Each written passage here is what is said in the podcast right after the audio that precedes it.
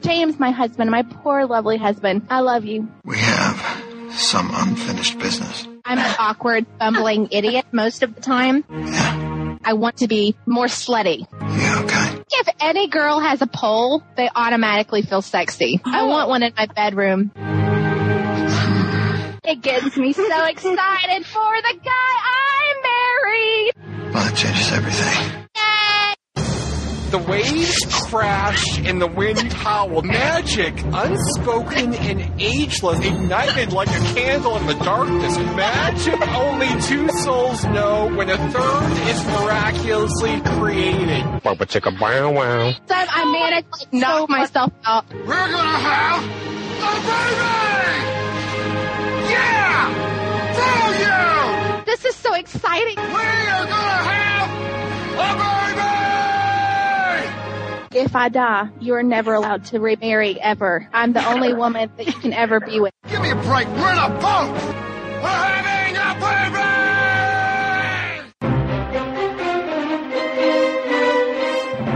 We dedicate this episode to our newest Pufwanian, Lee Russell.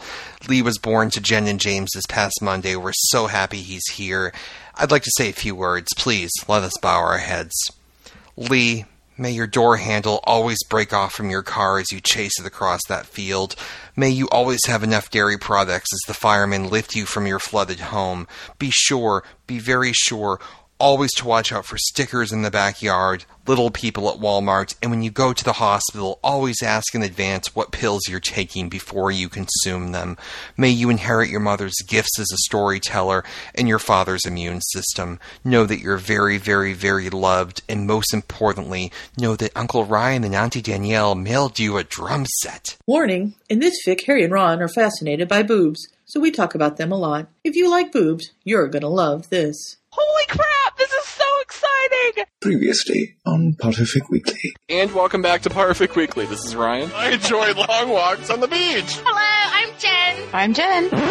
My name is Jen. I didn't want to tell you, but I wrote a smut about you. I'm like feeling very distressed. Lady Chi here. She is the queen of the fairies. I'm not made of stone. I have cats that I am throwing away. Anna is in the house. I'm a hat rack. And I'm Keza. Hello. We all use the shower to wash ourselves. I'm PS. I don't know where I thought the food came from, but I never thought that there were still farms. It's him. It's him. Mike, Mike, you never say I'm Mike. you're going to invest invest in Canadian or Russian shipping. All of the ice is going to melt in northern Canada, and it's going to open up new shipping lanes. If northern Canada melts, would that not flood the world and kill us all? These are really stupid people. Like, I have a lot to learn from these people. Boys I and girls, there's a thing called erectile dysfunction. Oh my god. Yeah, but there's also a thing called Petrificus totalus. So Potterfic Weekly, not only entertaining, but educational as well. Who wants to see Hermione as a trial lawyer? As a tribal warrior, I was born without wisdom teeth because I'm a higher state of human development. Hold on, you are the future of mankind. I've been here the whole time, but I can't remember what was just said. oh Vicodin. I love Hello. the fact that she's Australian. The art. this is a bitch's moment, and you're mocking my accent. I'm very, very allergic to cats. And my mother-in-law is evil and she knows this. And she got a damn cat. How many virgins can successfully ravage anybody? Harry Potter. Come on. He's a skinny, awkward kid who we think has ED. no, no, no we don't think that. You think that. Poor Bernard was struck and killed by a bolt of lightning. Okay, you guys are the ones who obviously laugh during people's funerals. I wore a really big hat. Why is it always me? Why is it never Chi? You never talked about Chi's breasts. He has his breasts are a fixture of Potterfic Weekly. I ship Harry Ginny. I write Harry Ginny. I read Harry Ginny. Sniping Harry, not really my thing. Putting aside uh, the question of sexual orientation, On Saturday, September 13th, at 11:21 p.m. I fell so madly in love you won't even believe it with Harry Ginny. I think I just peed my pants. Please say that again. I felt something click inside of me, and the second half of my life began. She really does love them. I got into a fight with a pit bull. I was hitting it over the head with a lawnmower once, and it ripped my pants off. See, you're in your underwear whacking dogs with a lawnmower. Sorry, I'm so sorry. Oh, come here. I'm so sorry. Come here. I just, I just kicked my dog in the head. I peeled my whole fingernail off once when I was a child. First time I ever learned what an erection was. Seriously, I remember this very distinctly. This is like the Manhattan Project. Harry is both a spy and a department head. George shot Justin a significant glance. From a memory charm and everyone in the room. Shalom. You have reached Puffwa's resident Jew. She has like a whole sound system. I don't have a sound system. She sounds a little aggravated. Are you a little cranky? Swear to God, Ryan, if you ever, ever, ever make me cover a story with butt sex babies, I will kill you. Neither can live while the other survives. What does that mean? How does that mean? What is to kill the other? And Jen's like, yeah, I like looking at female butts more too. So what? Women are beautiful. Doesn't make me gay. You thought Jen got pregnant on a boat? I've realized in this podcast that Ryan just lies to me nonstop. And uh, now, Potterfic Weekly. For Friday, January 30th, 2009. This is episode 68 of Potterfic Weekly. Welcome to the place where the story never ends.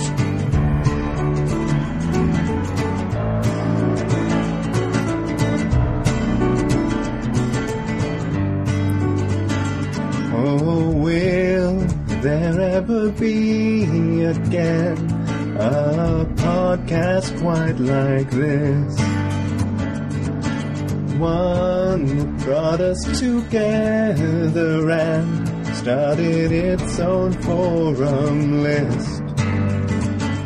Where the hosts are all our friends.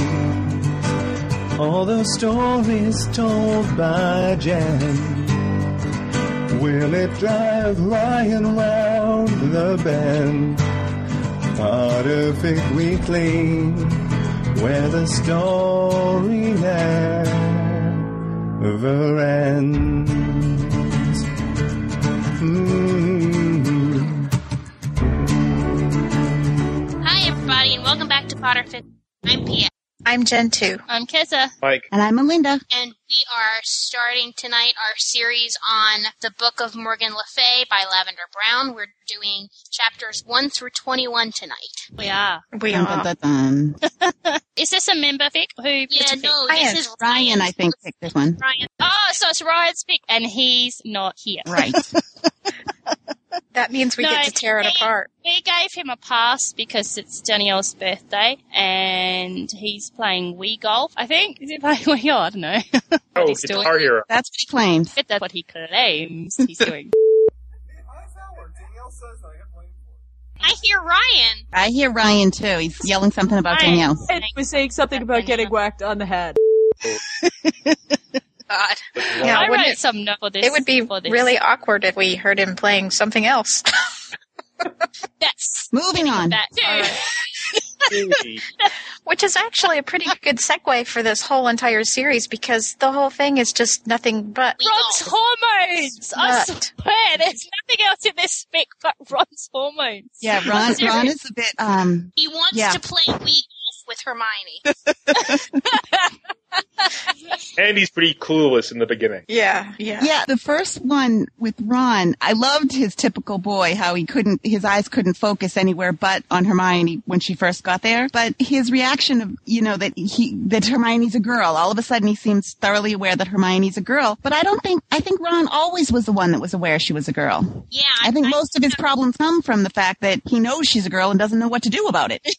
Harry Yeah. doesn't know she's I- a girl. Yeah, Harry doesn't I- ever care either. He just Ron is, I think, very aware of it from very early on. So he just doesn't quite know what to do about the fact that he's very aware she's a girl. Well, and then also, but she, when she comes in, when she makes her, you know, entrance from stage left, she's not just a girl. She's like some leggy, tanned, sleek goddess thing. I know she's not.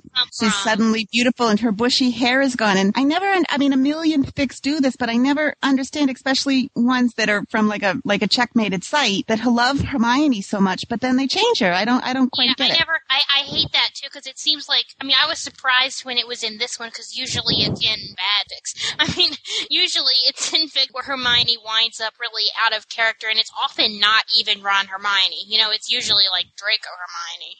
So I was Well- kind of surprised. She doesn't keep it up for long. She does get back to the bushy hair. Yeah, um, eventually. I liked the bit where Hermione actually realizes sh- she knows she's not being herself with all this bikini, tanned, sleek hair stuff. Because at first I was eye rolling. I'm just like, do I have to read another super hot chick Hermione fic because I don't think they're very realistic? She if, if- if you think of Hermione as Emma Watson, then Hermione as a hot chick in a bikini works. Yeah. The Hermione in my head from the books, I always tend to think like she might even be a little pudgy. Eh, that's just the image I have in my head of Hermione. Yeah. Not perfect don't- bikini body teenager. Nah, that makes her seem like she's from a Sweet Valley High novel. Yeah, I just I never really saw Hermione as being. I always thought that she was probably pretty, but not in a classic sense of pretty, and that she was probably very plain and probably you know could melt into the woodwork if people didn't really know who she was. Well, I don't she- see her being you know the center of attention of a room. She used to have that those big teeth. I think a lot of it's based off of Year Four, which she, you know, she dresses up for the ball. I mean, ob- leaving aside the really bad stuff, I think that's probably where a lot, where this Hermione comes from, and where a lot of the Hermiones, which wind up good looking, where they all stem from. How good she looked at the Yule Ball. Yeah, that, that you know, like she's straight. I mean, again, she's straightening Yeah, her. but even she said it, it just took too much time to do her hair that way. Yeah. The, you know, just she showed herself that that just wasn't her. Yeah. Yeah, that's why I like the part of the fic where she realizes that she's not herself because I was like, well, that makes it more true to character because I don't see Hermione strutting around, you know, in a tiny black bikini and, you know, I, I saw, I saw, I have this image of her, um, like, you know, when they do those commercials where the guy notices the chick on the beach and she's, you know, they have that music, you know, Yeah. they pan slowly up these long tanned legs and she's wearing heels, you know, on the sand, which is kind of bizarre, but, you know, she gets away with it because she's the chick.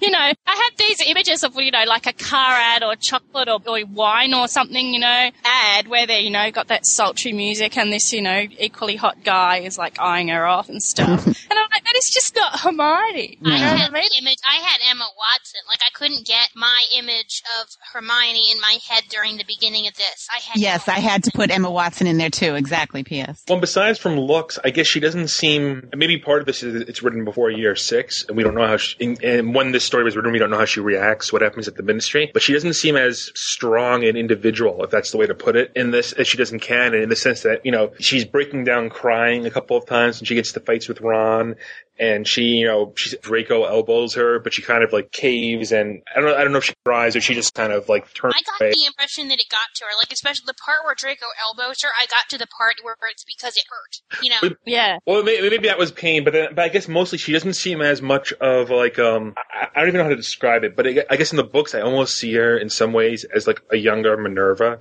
that she's very much always in control of herself and very much. No, because she cries through most of Deathly Hallows. Well, I guess I, I don't know. The thing is, I think I think we're not used to seeing shell shocked Hermione. I think it's something that a lot of fanfic writers assume is that it doesn't get to Hermione. That could be it. In this, it does, and I don't know that that's like any less legitimate than the other interpretations. Uh, Yeah, like, no, coming out of the Melinda ministry. pointed out, it does show up in canon to an extent. So But even coming out of the ministry, I mean, this is this was written. You know, nobody knew what effect any of those wounds were going to have on either Ron or Hermione or any of them. So it's a legitimate way to, you know, this it could have happened that their weren't wounds could have been more serious. They just, you know, they were kind of glossed over. I think in canon that that they were really not all that much at all. But this is what if they had been? You know, what if they were worse than I did like that Ron was traumatized from his uh, whatever the the tentacles on his arm. yeah. like But I he was always having wondered mem- memories of I other people. know why that vanished. It's, it's just gone. Like he was having all the it visions. went anywhere. Yeah, I was. Uh, yeah, when and I I'm first like- read this, when I first started reading it, I thought this was going to turn out to be like a seer Ron fic. Like I thought he was going to make a prophecy. Yeah, like that the brains were going to have changed him and given him this like new superpower or something. That's what I thought. That he'd suddenly have like you know Just, vision. I mean, we've only read the first 21 chapters, so just hang on with that. Yeah. Okay. I, do- I do want Thoughts in your head and hang on with them. Yeah, I do want to. First, I just kind of want to take a poll and see who has finished it. I have the whole the whole story, not me. Not me. I've read past where we are now, but not far. I'm on like I read 28. I read the 21 chapters for tonight, but I've already read some of the because I read the sequel a long time ago, and so I read some of the end of this one already, so I do know how it ends. Yeah, I- I was just wondering, just because I I just skipped a good bit of the middle. Yeah, I was going to say that that um, Lavender Brown foreshadows, you know, in these first few chapters about Hermione's injuries from the Ministry, and then she just kind of drops it, and I kept expecting it to show up or to have some other explanation or how it would affect the story somehow, and I think part of me was disappointed because she talked about it, and then you know she was you know really having trouble while she was at the Burrow, and then all of a sudden they go to school and she's no longer having trouble anymore, and there wasn't any explanation for you know how she was healed or you know if it was just time or Yeah, it did just kind of go away. But then maybe maybe it could have, you know, maybe it was just the wounds took longer to heal than, you know, like at the end of canon they weren't healed. It took a while over the summer for everything to completely go away. That could happen too. Yeah. True. Yeah, Yeah, you because know she what bugged me more than the wounds was the all of a sudden Hermione being able to play Quidditch. I was just Yeah. like, oh, oh no, about that Hermione too, can't yeah. play Quidditch. Hermione Yeah. has But that flaws, you know? happened in canon. But that happened in canon at the beginning of Half Blood Prince, book six. They Yeah, but she played was She plays Blood- really badly. Yeah, they kept talking about how it was it, it made sense for her to be paired with Hermione because she was so terrible. Oh, so it kind of counterbalanced Harry against Ron and Ginny. Yeah. Yeah. Okay, fair enough. But you know what? What's interesting to me is I, I don't know if anyone else felt this way, but if you ask my favorite character from the first 21 chapters, it's actually Harry for me because I, I don't know. I really like seeing Harry from Ron's perspective. I just find it endlessly fascinating. How- I liked that very much too. I, I, I this like is, I too. think is one of the only fics that I've read that it's Ron's point of view, and I find it really interesting because, well, because Harry is my favorite, so I like seeing him from somebody else's point of view. View but I think it's a really tough way to write because it's it's Voldemort's story. I mean, they're, they're still telling Voldemort's story, which is really Harry's story. So no matter how much you, you cut it, Ron is still the sidekick. What I, think- like, go this ahead. author has got something that a lot of fanfic authors, I think, miss. Is I think Harry is incredibly witty um, when he's written in canon, and a lot of fanfic authors miss Harry being witty and funny. They just don't give him the funny lines or anything, and I think that this author has got it I know, correctly. yeah. I, I, I love Harry and- says the funny lines and stuff, just just like canon Harry does. So I really liked that about it. The thing I'll say is surprised me about the Ron POV, like what was in like a thought that Ron had that surprised me was he keeps thinking this is probably more when they get back to school, but it's about the Ron POV, so I'll just skip ahead. Where he says he um does he keeps wishing that Harry would shut up and not like yell at the teachers or get mad. And that kind of surprised me because it seems like I felt You say usually that. Ron is using egging him on. Where did he say that? I don't remember him wishing Harry would shut. I remember him Yeah. wanting to be him to be quiet in Snape's Yeah. class, but not because he was, just because he didn't want Harry to get kicked out of the class because it looked Yeah. like Snape was ready to throw him out. Yeah, that's what I remember too. Maybe Yeah, I just interpreted it differently. I, I felt like he was um he did that a couple times. I think he did it when they were in Dumbledore's office too. Once he w- he wished he, he wouldn't lose his temper. I, I, I guess like when he, my interpretation was thinking, especially like the Snape situation, it, it wasn't that he, he didn't want Harry to lose his temper because it like annoyed him or it upset him, but that he was hoping he didn't want Harry to get in trouble. Sort of like Okay, maybe that's it. Because like just the first time, I guess the way I read it made it sound like Ron was being Ron. It seemed like something Hermione would think, like, "Oh, Harry, don't get mad, don't yell at the teacher." You know, like that just seemed to me like. I wasn't sure if it was Hermione running, rubbing off on Ron, but I guess maybe it's what Mike said. No, I took it very much that this whole series, this whole story, I thought Ron was done really well because he did come off as being being concerned for Harry's welfare and you know being the loyal friend and and which is really what his role was in canon but I think that we really got it from his point of view how much he cared about Harry and how he you know felt his role in that relationship was. Because a lot of times I think if I people don't write him being as possessive, not possessive, that's the wrong word, protective as of Harry, like as he would be of Ginny, and he Right. really was protective. Yeah, of I think he, I think that that's very much Ron too. I do think he's protective of Harry. I also Yeah. like that there was a, a couple times where he um, admitted that he wasn't jealous of Harry anymore, and he acknowledged that he would have been jealous jealous of Harry like two years ago in the in like the Goblet of Fire storyline. Yeah, I was expecting more jealousy of Harry. There's, there's a couple of moments early on where he's There jealous were a of couple of twinges when Hermione was being very attentive to Harry that Ron had a few, but he, he dealt with them. I thought those were actually Yeah. good, especially considering the way Canon went. I thought that was Yeah. very good. Yeah. He was better than in canon. Yeah. I uh, one of the things in these early chapters that I really liked that she also carried. She's she starts up here in these first few chapters, and it's something that she carries throughout the entire series. Is Hermione's love of Shakespeare. And uh, and Ron's running gag of, of calling him Shakespeare, even though he knows that it's Shakespeare after a while, and you know, Hermione's trying to get the boys to understand why Romeo and Juliet is such a tragic play. And, you know, and they, she, she makes them promise not to, to laugh if she says the famous scene and then they And then they promise that they're not Of course they laugh. They're teenage boys. and then they, and then they laugh at her. But going up to chapter 21, we obviously don't see the end, but you know, I think that this this Shakespeare commentary, it kind of shows Ron's growth through the story because when he we start this, he's like, "Oh, who's Shakespeare?" and ugh, and Hermione's all frazzled that he wouldn't know who Shakespeare is, but by the time we get to the towards the end of the story, he becomes more I don't want to say cultured, but he's more aware and you'll see that as you go through the story. I think it's it's a, a good gauge or level for how much Ron is maturing during this year at school. And since none of y'all have read all the way through it, you won't know what I'm talking about. I'm kind of thinking I didn't think he'd Yeah, no, I'm very mature that much.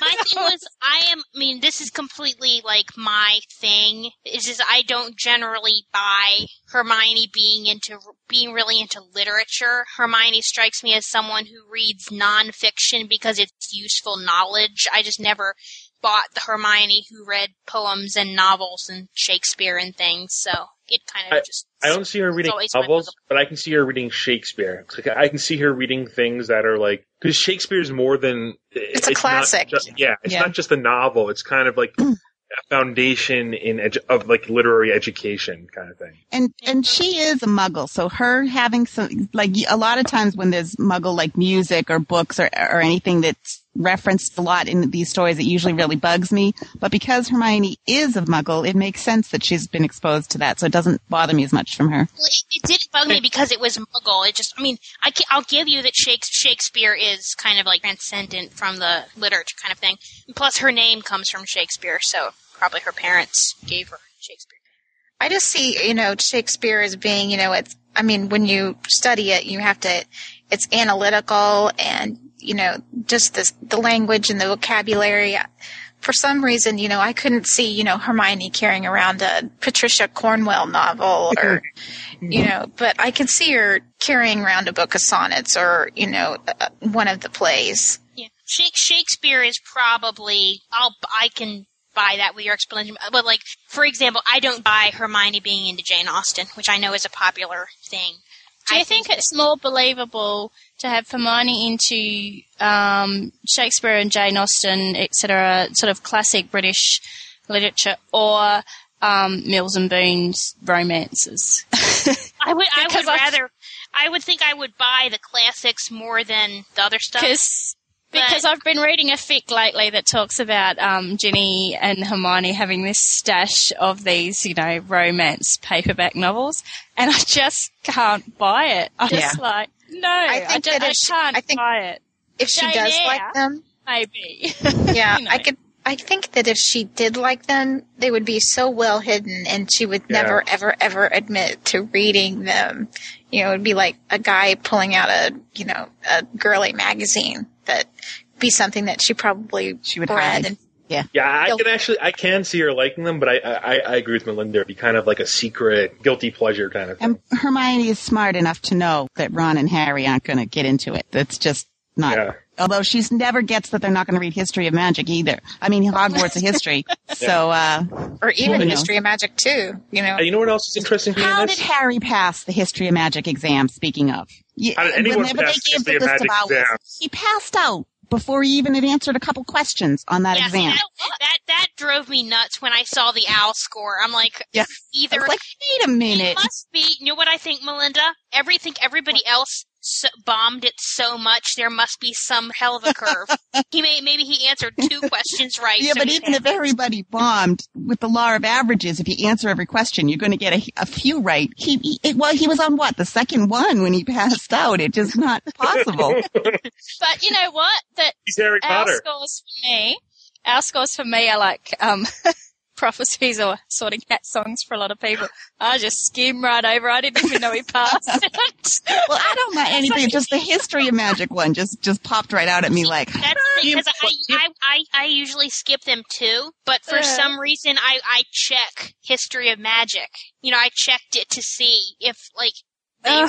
if because it, it tells you whether the whether the author is thinking or if they're just like writing random letters in the subjects or if they actually thought, well, hey, Harry passed out during the exam. I don't think he's going to pass. Doesn't what about astronomy? Did everyone pass astronomy? that one I could see them giving a Because they sort of didn't finish pass that to one everyone. either. Yeah, I, I No can one- see because astronomy That was, was disrupted by class that something. didn't. I can see that. I would you know, say them they taking that into judge it consideration or by- something. Yeah, yeah. yeah Doesn't so I never Harry pay attention to imply- our scores. How serious was Harry when he was implying that Minerva influenced his scores a bit? Because he doesn't he imply that that he got that th- that those scores were influenced, especially particularly he's referring to his potion score. But Yeah. Um, Eh, eh. it's, it's, it was, a, at that point, I think that was a possibility. I mean, she said she'd do anything to help him, so. giving like you know like oh that what you know someone the Dumbledore. Yeah, but history oh, of magic wouldn't have anything to do with him becoming an auror. Yeah, he could. He could. And that was what she said she'd help him become an auror. Well, I I guess I'm, I'm, I'm more I going like to have- Dumbledore. You know, like well, he he knows what Harry went through. Like he knows it was a vision from Voldemort kind of thing. And if test scores are being tampered with by someone, you know, if one test score is being tampered with, I have no problem believing a second test score is being tampered with, kind of thing. Mm. Well, you don't have to I give with absolutely no Yeah. thought to our scores whatsoever. And here's another question I had with um in terms of the Muggle references. I thought it was in, not wrong, but I thought it was interesting that it seemed the impression I got reading this. I don't know if anyone else did, but that Harry didn't seem to have a lot of Muggle knowledge. That he's not. That I kept waiting for him to chime up when like the Shakespeare or the fascism discussions are going. I wrote a note about that because it really annoyed me. Okay, so they're back on the train, right? And apparently, the some trip took less. T- I didn't write very detailed note. It says the trip took less time, at least according to Hermione. I think it was driving to the station to King's Cross in the Ministry car, the brand new car. According to Hermione, and I'm like, why according to, to Hermione? Is Harry stupid? Like, Yeah, you know, I- uh, that, the same thing that Mike picked out. But speaking speaking of what you just said and the owl scores, it's like the owl scores made them seem very intelligent. And I'm not saying that Ron and Harry aren't intelligent, but they got all these owls, you know, and and canon, and you know they're just not all that. You know, all they're worried about is passing the classes so that they can be aurors. you Right. know, the, but- the, the, the classes that matter. That it doesn't really care them very much about the other But they- ones where but they Hermione cares these- about everything. Yeah, and they get these all these well-rounded, you know, owls, and it just it seemed odd because on one hand, you know, they're not supposed to care a whole lot about it. On the other hand, you know, they look like bloody geniuses from their owl scores. But uh, and yet, and yet Just they because can't even Hermione repeat the the word Shakespeare. Like that actually annoyed me how long that gag went on. Shakespeare, Shakespeare. I'm just like, okay, three times is funny. After that, it makes me want to punch the screen. After that, you sound like Ellen DeGeneres, right? Yeah. Well, I'm just with the grades. I, I think it depends how you look at it because if you look at an acceptable as being like average, but that's the first passing grades, you could look at it like an acceptable as a D, couldn't you? And then like an exceeds is sort of like a B, and an outstanding No. is like an A. no, I don't think about it that way because I guess I think about it in terms of, of being in college that if you didn't get a C in one of your classes, then you didn't get credit for it. That's not true. You have to have, at least not in my college, you have to have, not that I ever got below a C, but here at least, in most colleges I've been to, and I've worked for a couple, it's you your average has, like your overall GPA has to stay at C or higher, but you can pass and get credit for classes you get a D in. Now, well, I guess maybe I should back up for my major. You know, you couldn't get less than a C for a major class, For a or you had major, to take yeah. it over. Yeah. You know, Oh, but that is completely different to anything I know about. I've got. Uh, we don't even have C's and D's, so I'm like? I have to get. We got. Um, if you get, you've got a, a pass level one and a pass level two. And in some courses, a pass level two is good enough if on one assignment, as long as you get the rest higher. But if you all get pass level two, they usually give you a supplementary. And it's all confusing because pass level two is 45 to 49%. Pass level one is 50 to 55, 54. And then credit is 55 to 64. And then distinction is 60. That is so No. weird. I, I don't know, but uh, uh, then you got credit distinction and high distinction. High distinction is above 85 plus, and so the GPA is goes on a score of seven. So I'm trying to get into honors next year, so I need a GPA above five, which is a credit, which is average where you should be at credit because I think it's up to 74%. I think I think it's 64 to 74. I think the pass hmm. must be the 70, 64. I don't know, but so my GPA at the moment is six, which is a distinction average, which I'm trying to keep it at so that I can get into honors next year. Here it's See? out of four. so it's different everywhere. It's different in different countries and Yeah. different, and that's only at my university. Uh, uh, Other other universities have different. Um, I think in America, pretty much everywhere in America is out of 4.0, right? Yeah. I've never heard of a non Yeah. 4.0 system. I, I'm meaning I'm meaning the um what what they call it, whether they call it A, B, C, D credit Oh, okay, distinction, yeah. high distinction. Because then when you do honors, you pass with first class honors or second class honors. You know, that's even different. It's not the same scoring. So that's what I'm saying. It, it can be different. Um, However, I, I guess I, I could buy an interpretation where like an acceptable is kind of like a D, like the lowest passing grade, or whatever term it is in your country or school. yeah, because I always thought of a D as not passing. I would, you Well, an have F's a C to pass. Yeah. Oh, but see, because this my kids have a school system A, B, C, D, E. They don't Uh, have F. and I guess the reason I think And, of that and we too, never had F. We had A, B, C, D, U. A U was huh? incomplete. Well, we had yeah, my high school. It was no one ever fails at this high school. You only don't get credit. That was their little saying. I think that's how I think that's how they did it because I got that for PE one year because I decided that the teacher who was male and for some reason we were trial female PE class and I decided that he was just there to perv on us so I refused to do aerobics and I got a U.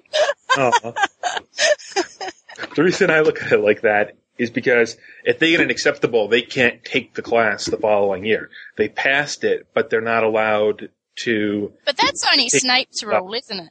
No, it's not because remember, McGonagall, remember too. Neville tries to take. Tran- yeah, he got an acceptable in Transfiguration. Yeah, you I had to it have Oh, exceeds expectation And he and wouldn't let- transeducation. So I think I think there is a Oh. minimum of expectation, exceeded expectation to take a new level. That was always how I interpreted Oh, it. okay, yeah. Like, like I can't get into honors unless I've got a minimum of a C. But the reality is, I'm gonna uh, like it's just Right. a credit. But the reality is, I need a D average, which is a distinction because they only take about ten honor students a year. So I guess I viewed it as okay, acceptable, you pass, but it's like a D. Like like you, they're not going to let you move on to the advanced. Well, it's it's acceptable, so it can't be a fail. That's the meaning of the word. Yeah.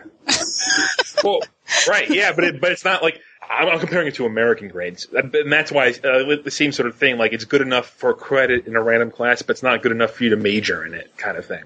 So hang on, what is it? Because I've never paid attention, right? Because I completely don't know what I'm talking about. Um, a is acceptable, and then it's is it E? Is the next exceeds Yeah. expectation, Exceeds and then and O for outstanding.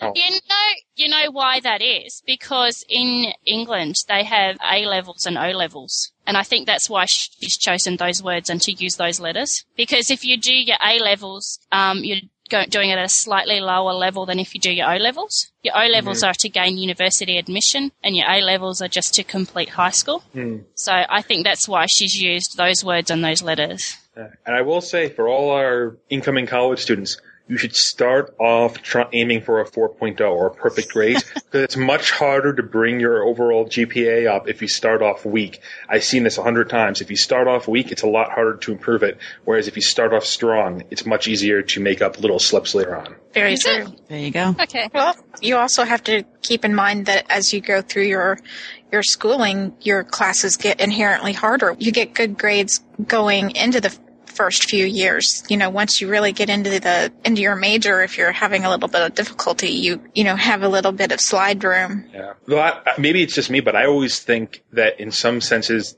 the first couple of years are harder too because even though the level of difficulty in your third and fourth year is a lot higher than the level of difficulty in the first and second year, because it's your major and it's something you want to do and you have an interest in, that your expertise level is also a lot higher, if you know what I mean. Like if you take, I was talking this with Amelie, who teaches um, Chemistry 101, and that I would bet you that you have more people failing in a Chemistry 101 class, percentage wise, than you do in like a Chemistry 400 class. Because by the time you get to Chemistry 400, it's only people who love chemistry and who want to be there and have a background. Whereas Chemistry 101, it's all these people who are required to take it for whatever general education requirement. Yeah, I would agree with that. I guess maybe because I'm very Ravenclawish, I always I always enjoyed all of those liberal arts, you know, mandatory classes. Mm. I kind of ate them all up. So See, I, my feeling is I strongly approve of the idea that you need some sort of general like you should be challenging college students in a liberal arts education to try different things and experiment and not pigeonhole them. But my problem with the way most schools, not all, but most schools work the general education requirements is that it's not I, I think you come in like I, I came into college knowing that maybe there's things out there I don't know that I would enjoy, but I know I don't enjoy French. I know this isn't something I want to do.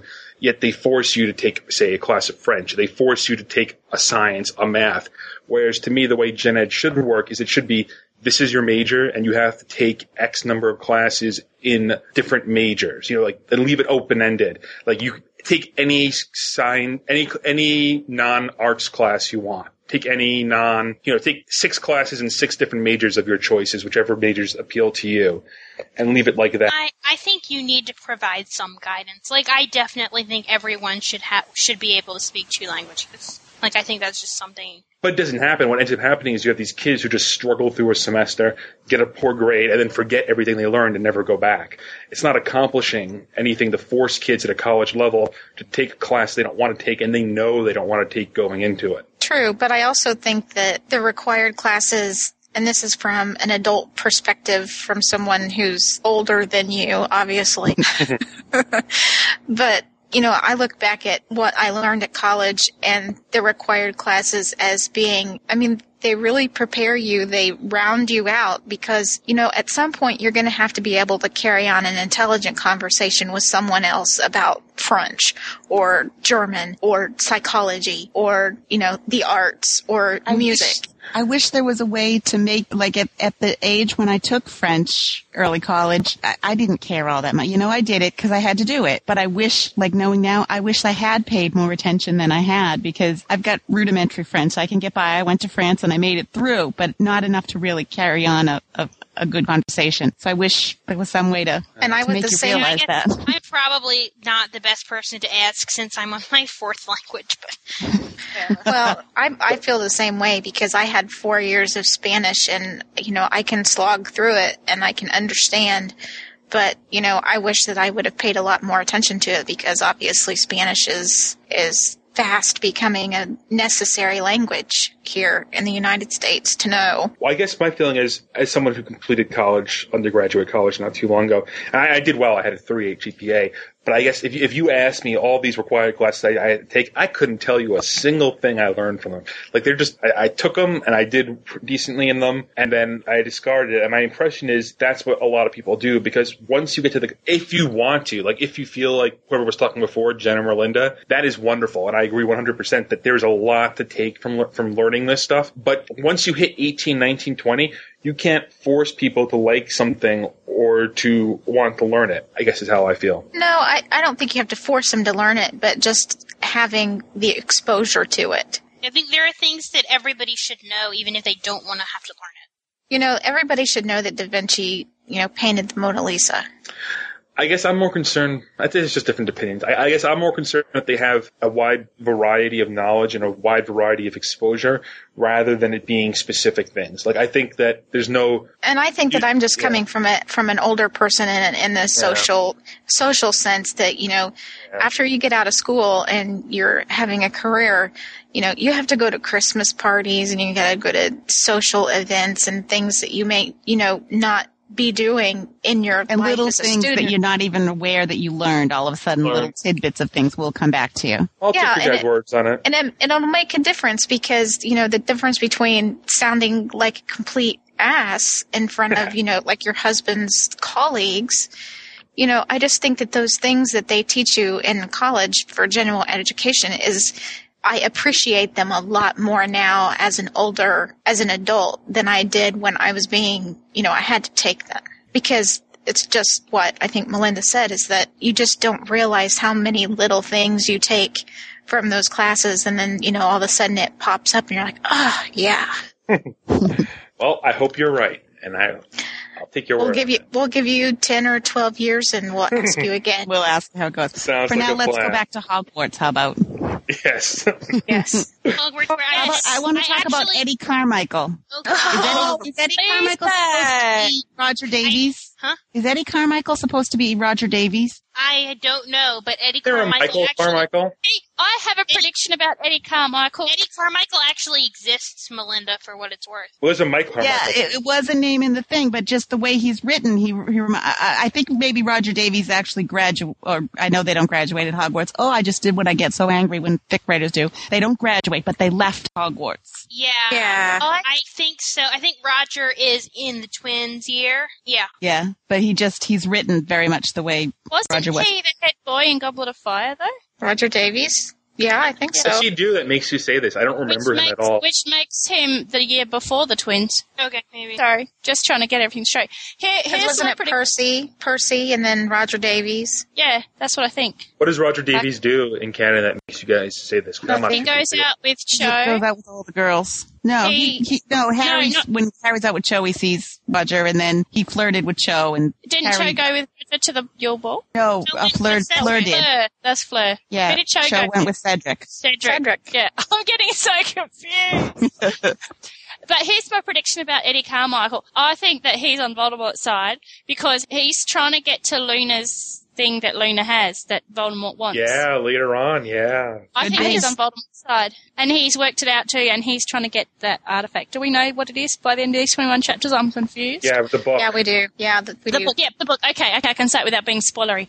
And I think that he knows because Ginny knows, and I think that Eddie Carmichael is just like And was eyes Ginny so glimmering. cool at the end of that when she came out with knowing all that stuff? I just was cheering Yeah, for Ginny in that scene. I really like Ginny in this fic at first, right? The Go. Ginny! Uh, At yeah, the beginning, I was annoyed because you know how that they had this um conversation about number four at the burrow with the twins after Yeah. Ginny left, and I was just Yeah. like, oh, she's going to push Ginny to the side, and this is going to really suck. But then, just at the like later on, I don't know, it's about chapter fifteen or sort of round about there. She's just brilliant. Like when she talks to Ron and everything, and tells him to get a clue, and Yeah, she's she just just- really forceful and is a real character in it. And I was really glad that she hadn't just been shoved off to the side. Mm, Excuse She's me. definitely not going to be shoved off to the side, but you're right. She's, I can honestly say that the first 15 or 18 or whatever chapters until we get up to, I think it's chapters 21, 20, Yeah, 20 it 19, really- 20, 21. it was- it's like there's not really a lot going um, on here. No, No, you- But you know what of I like it is did in like? five. You know what I did like though? I did like how Ron didn't like go off about her and Dean. It was just like, oh yeah, she's probably off with Dean somewhere. I don't know, know about it. You know, so there wasn't this huge overprotective git of a big brother. She was just sort of there, a little bit here and there. You know, you should tell Hermione how you feel about her, and just being, you know, friends with them and stuff. And then she comes out, bam, at the end of this section we're looking at tonight, and she's just really cool, you know. And there's none of those cliches that just make me roll my eyes. So that's True. really Going back to Eddie Carmichael for a second. Oh yeah. I mean, I was immediately squicked by this guy, you know, because I just saw every touchy feely, squirrely, icky guy that I'd ever met, you know, leering over Hermione. And I thought the same thing too. I'm like, something's going on with this guy. You know, he's obviously going to be part, you know, of the action at the end of the book. Um, and that kind of disappointed me because I thought this is so obvious. You know, it's so obvious. And then I wondered if he might have been a better character if he was a little more subtle than Or if he doesn't turn out evil, then he'd be a good character. being being so pervy, disgusting. Well, I don't know because wasn't Cormac Mc- McLaggen kind of like that too, and he didn't turn out to be anything more than a typical. I don't think he was as slimy- bad as Eddie. No, McLaggen He wasn't as bad as. was just a jerk, but he wasn't like a pervert. I didn't think. Mm. Well, yeah, I just, I mean, I can understand why she wrote Eddie the way that she wrote him in this fic. I just, part of me wondered if he wouldn't have been a more effective character if he was just a tad bit more subtle. But then also we're seeing it from Ron's perspective in later Yeah. chapters and discussions of the story. We'll understand a little bit more why Ron feels the way that he feels. well, he's jealous. Yeah, see, Eddie might not have been as leering as he, Ron actually, you know, because Ron is saying it, so he might not actually be as pervy and disgusting as Yeah, Ron thinks. he might. there's moments Viktor in Krum might have been written this way if it was Ron's point of view then Yeah. too. I actually think Eddie was where he's jealous of Harry, like even touching Hermione or standing next to her, you know. so I think that Eddie might not be as sleazeballish as he seems in the fic, you know, if you were to look at it from someone else's perspective. Well, true, and I guess since Ron wants to look at Hermione's breasts and Eddie's looking at Hermione's breasts, then you know Besides- obviously it's going to piss him off. Ron off. never stops looking there. Oh. I, I guess I, I didn't see any too bad up until I mean like like I could I, I was putting it down a lot of it to Ron. I didn't think like he came off slightly sleazy, but not unreasonably so until the Luna thing, and then that was when I was like, oh wait, what's going on here? There's something you know. Why is he with Luna now? That's kind of like a little, especially the age. That's a much bigger age gap too. I mean, it's a year, but That's that's a why I think that he's evil. And he doesn't have these glimmers in his eye? Like, isn't that mentioned a few times? And they're like, they're like Mhm. Ron will catch him looking, there'll be like an angry glimmer in his eye in the language. Yeah. I just, you know, poor Hermione, you know, uh, to wonder her boobs didn't burn and fall off from all of the leering going on. You know what I thought though when Ron finally twigged? Ron finally twigs, and he like I'm thinking this is my notes here. I, I was commenting that it was great that Ron wasn't jealous about Harry being the Quidditch captain, and I liked that Harry didn't turn it down because I get frustrated in stories where he turns it down. So I'm I'm moseying along and I'm la la la, and then I'm like, oh, we get to the ball and they have a fight over the ball. I'm like, oh, this is so cliche. They have a fight over a ball. This has been done, you know. And then I'm just getting frustrated. I was like, do you think Ron is really this thick for this long? I think it's a bit extreme even for Ron. yeah, they, it was drug out quite a bit that surely he's not that clueless, you know, that he was falling for Hermione. Sure. And even Harry. I did like how Harry was aware. I, I hate when some fics will have that Harry's not even at all aware that Ron cares for Hermione. But I like this time that, you know, he's not, he just kind of joked about it that he, but, but it was very much, yeah, okay, it's about time, whatever. But I liked that he was written that way. Yeah, I like Yeah. that. Sit together in canon too. Yeah, it does. Yeah, exactly. That's how it happens in canon. I wrote some notes here about it, but now I can't find them. Iced tea. Do they What not you- drink iced tea in Britain? I don't think they do. Well, they might in Britain. They don't just don't seem to in, uh, they only just seem to drink pumpkin juice here. I'm sure by the 90s, iced tea must have gotten to Britain, like you know, like all the other American import stuff. I just don't know how people live their life without iced tea. I don't drink iced tea. You don't? I like iced tea. I don't drink tea at all. Well, I don't really drink. a stunned silence. I don't really drink hot tea, but I iced drink tea. hot and iced tea, yeah. I don't, I don't drink tea at all. I don't drink any hot beverages. I don't really drink coffee either. So, Yeah, but that'd be cool. No, I don't drink coffee. good for you, Kaz. Good for you. I don't drink coffee either. Me neither. But I do Good for drink all tea. of us. Does anyone here drink coffee? Welcome back to Potterfic Weekly. This is Ryan. Were you coffee free zone? No. P.S. must drink coffee. No, I hate No? coffee. It's disgusting. We're a coffee free zone? Oh, Why did you think I would Oh, drink jeez. coffee? Ryan, Ryan, what are you doing here? Ryan's spying on us. we gave it. We He's gave. listening to our conversation. Yeah, we gave him the I'm night just- off so oh, that he could a celebrate Um, Danielle's birthday, and he's. On the voice part, I Hey, mean on the text Hey, part of it. Melinda, why do you think I drink coffee? I'm just Because- curious. Like, what about me makes you makes you think I drink makes you think I drink coffee? because you're very, I don't know, very structured about everything. It just seems Hey. to me coffee seems like a way to, I don't know, I just think I would picture you as a coffee drinker. Thank you, thank you, Ryan. I have Wikipedia iced tea. Iced tea is becoming more popular beverage in the UK, not replacing hot tea. In the United States, iced tea is very popular as an alternative to carbonated drinks, especially in the hotter southern states. And Yeah, I um, mean, ice, iced tea is just something you drink with dinner or lunch. I only have iced tea when I go to. There, there is no Australia reference. Uh, no, there. Yeah, well, I think it's American. They had it. It says in the UK that that it's not that popular. Iced tea. There you go. There we are. All right, and, Oh, and the whole we we glossed over this earlier, but before we move on, I kind of thought the four things were funny. The Oh. four Oh, things. Fred George, yeah, I, I like that scene too.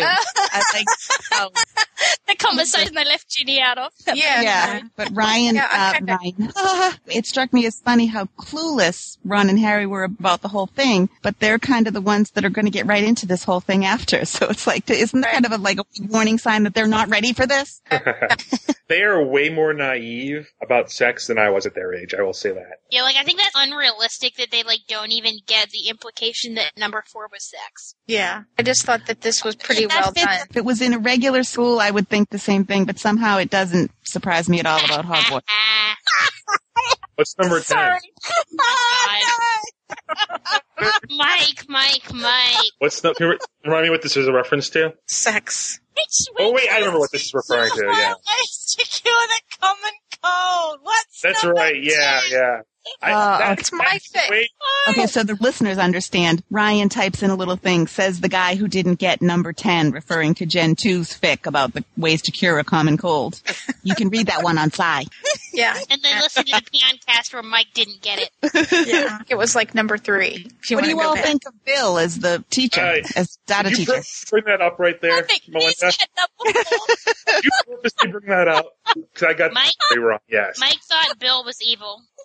Did you I- think Bill was evil? I, I thought he was evil for the first eight chapters, or maybe I thought he was a terrible teacher, but I didn't think he was evil. Just as a Death Eater up until the brotherly conversation chapter. That was power of emotion, Mike. I, I was really excited too for like 30 minutes when I thought I'd solved the big mystery really early on. I like PM'd uh, Ryan. Uh, Hey, yes. PM'd me. But what it was is that, I, and I was thinking whatever that the one is we read before, power of Em- not power of emotion, uh, what- whatever the one is where Narcissa's Yes, power of emotion. No, yes, seventh power- book, I think. Um, think. sorry. No. But anyway, I had that in my mind because I'm thinking it's it seems sort of the Wait, similar thing. And Narcissa's the DADA Bill is so mean to Harry. Mel- Melinda, it is power of emotion. But Bill was tough on Harry in Malfoy. Seventh Horcrux, not Power of Emotion. no, no. No. He means where Yes. Narcissa was the um what Defense was it?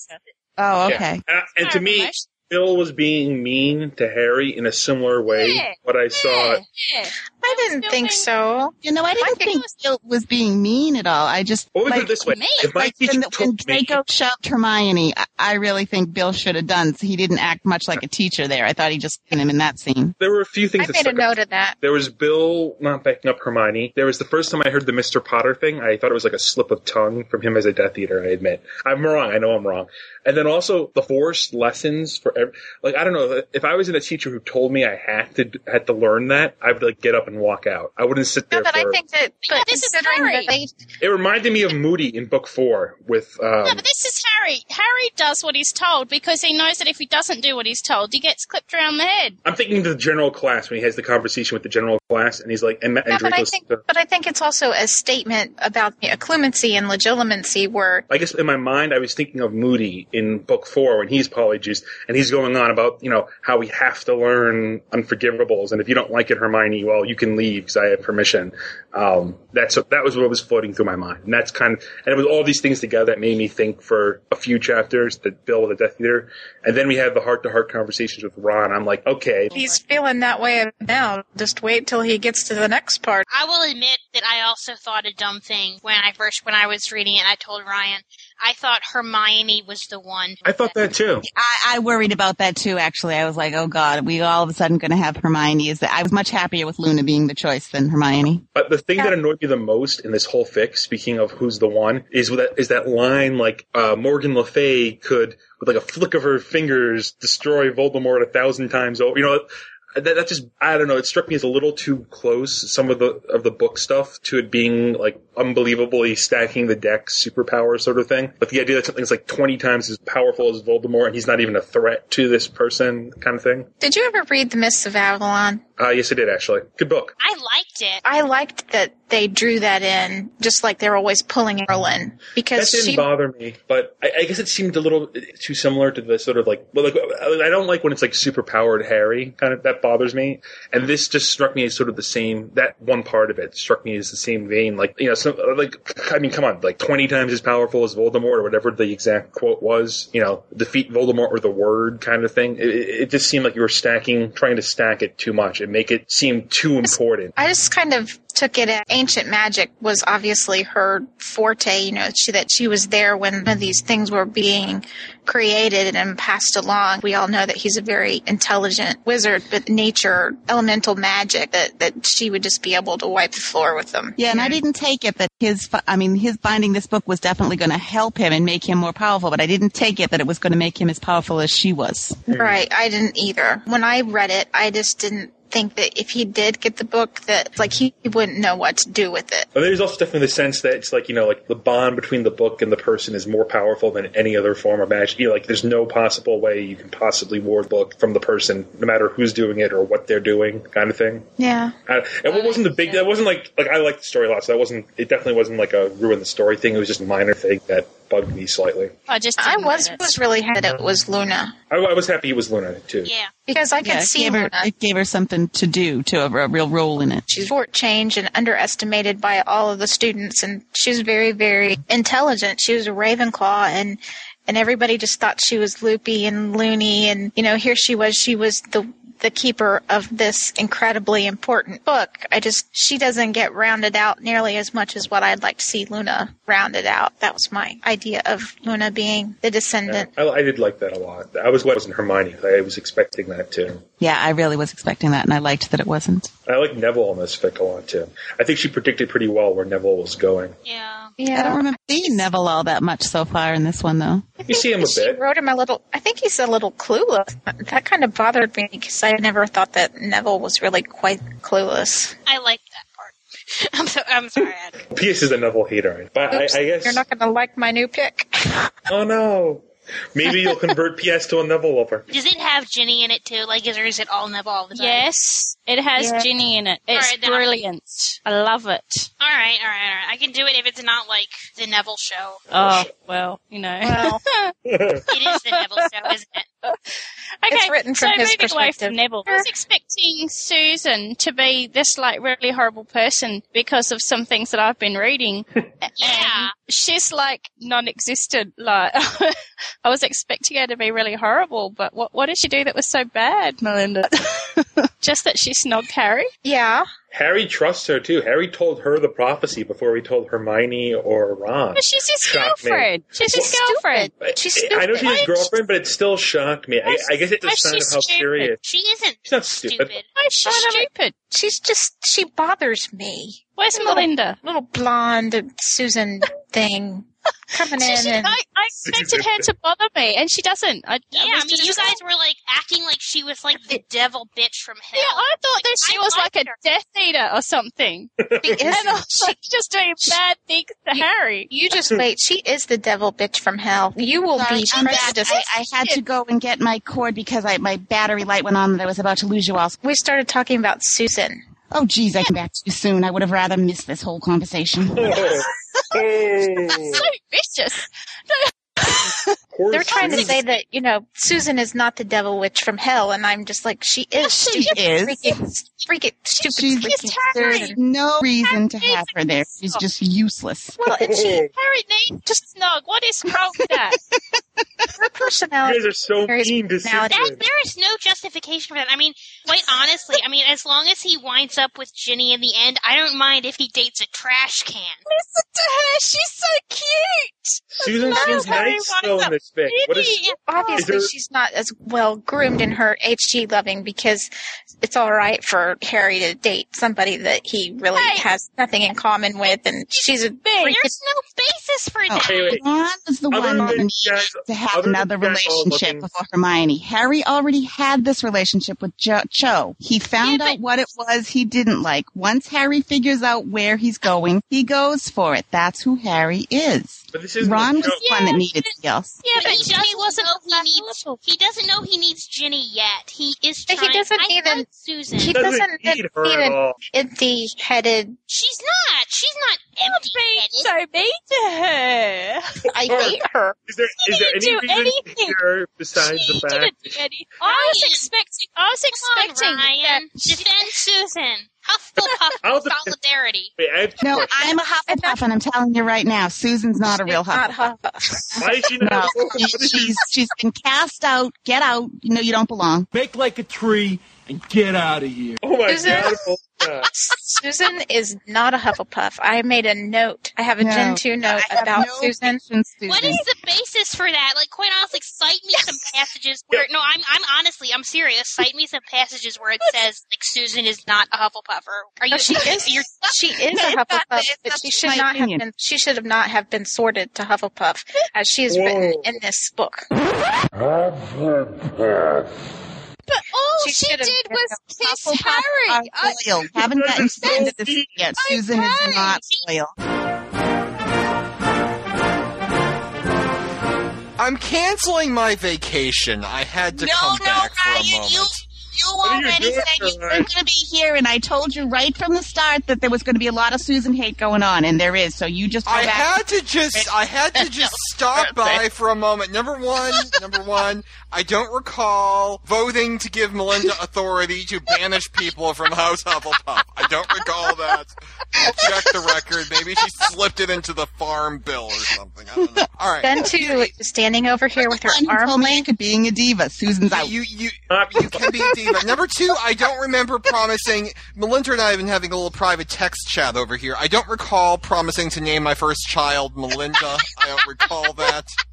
I was typing after she started going on her little diva rant about how she wants her bottled water perfectly chilled, you know, in her in her green room before the podcast. That I'm naming my firstborn Susan Melinda, and apparently I, ca- I have to drop the Susan. Wait, can I ask a couple questions about Melinda here? I mean, it's about Susan here. No, let's talk No, about. Melinda. What are your We questions? don't want to. We don't want to talk about Susan. I'm, Yes, Here, here, here's my wanna- que- here's my question. Here's my question. Now Basis we're on only. people's irrational hatred.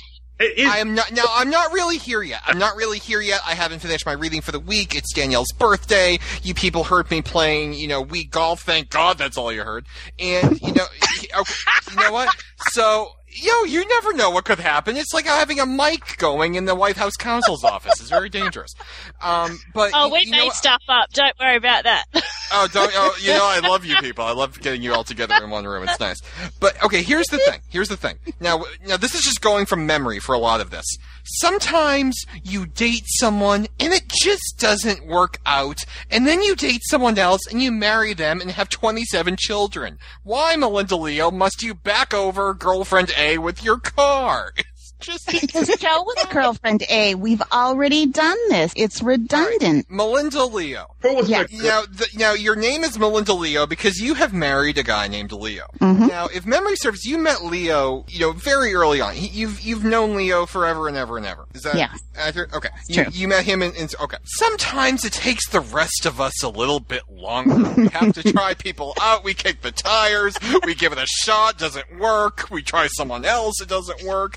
In my case, we try many someone else's. Then you meet them on Facebook, and they're all kindergarten teachers or goth or whatever. So please don't tell them I said that if you go on my Facebook account. Sometimes it takes a little bit longer.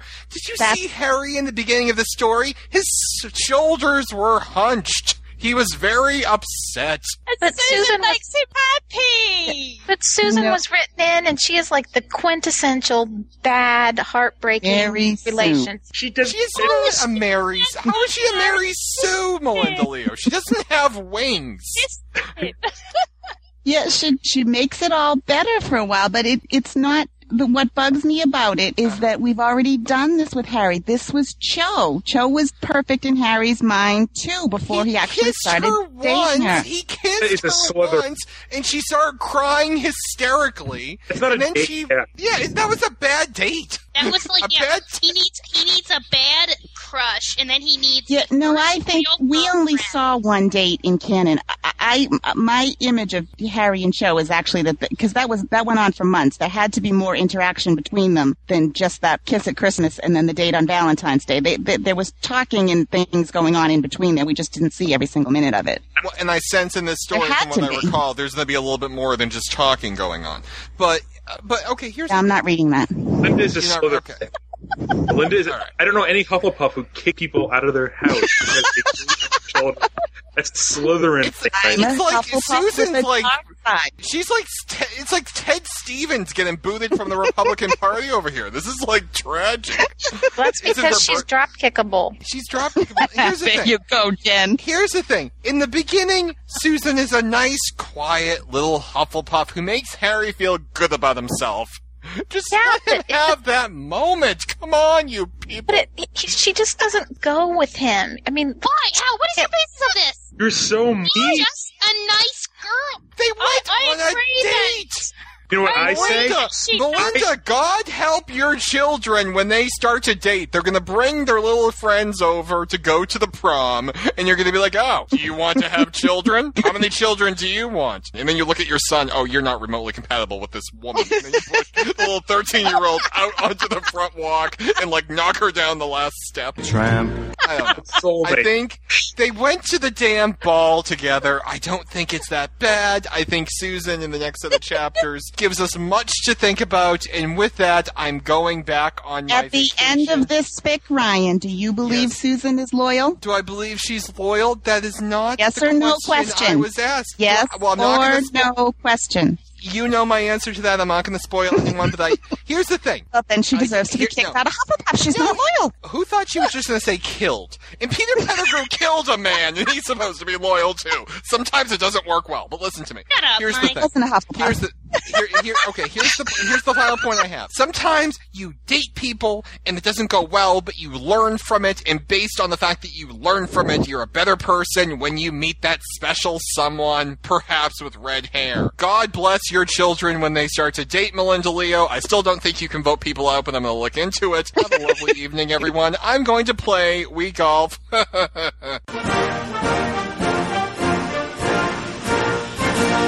I submit that any sincere person would have concluded from a review of the record that Melinda Leo does not offer the slightest iota of proof that Susan Bones had an unusual affinity for communist causes.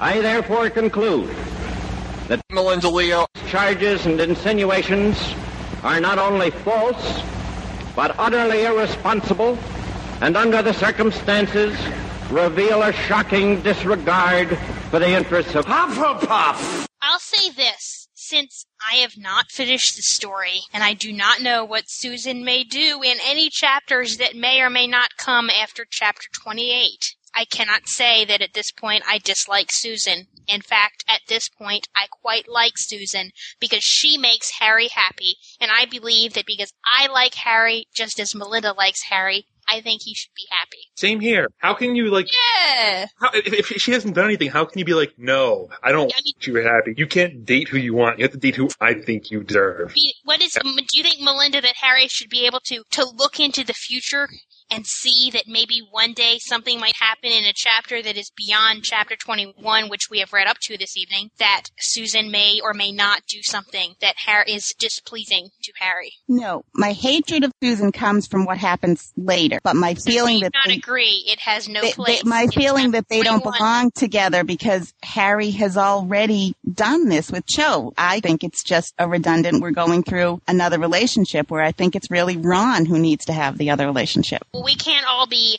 Good enough. Melinda, who did it on the first try. Leo, Second, happy soulmates from age two. I, uh, Brian's right. I do feel sorry for your Eurongen's kids if they, they come home without their soulmate the first time. I didn't I didn't out say my it had to be soulmate the first time. I just don't think she's good enough for him. What has she done? Obviously, if something happens later on, we couldn't say. But up until this point, what has she done that makes her not good enough for him? Nothing. I just that I've read this. There, nothing. That's it. Stop. Yeah. Nothing. You, your answer was nothing, which means that your answer was nothing. So therefore, Yeah. you of shouldn't be on this whole thing. I'm just prejudiced. Yes, I, Because you know the way it's supposed to be. I've read the fic. allegedly, supposedly to be. And then when I went back in to read these 21 chapters, just Susan, just, You know what? Irritated you. I'm yeah. putting Slither my wing. She's my favorite character now.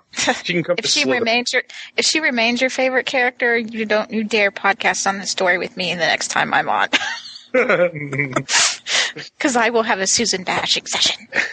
I'm not on against the fourth one, so we'll see. Honestly, no matter what she does, he'll pro- she'll probably still be his favorite character. Look who his favorite characters are. yeah, I Draco seem to recall, and I'm not positive, but I think Lavender Brown, the, the, the author of the fic, I think actually she was a big Harry Susan pusher, proponent, whatever, uh, shipper, I guess you call it, before this happened because of, there was a line in Order of the Phoenix about Susan understanding Harry Harry once everybody broke out of Azkaban because she had relatives, so they were she was on this the everyone was looking at her the way they that they similarly did to him. I'm a Susan And- Harry.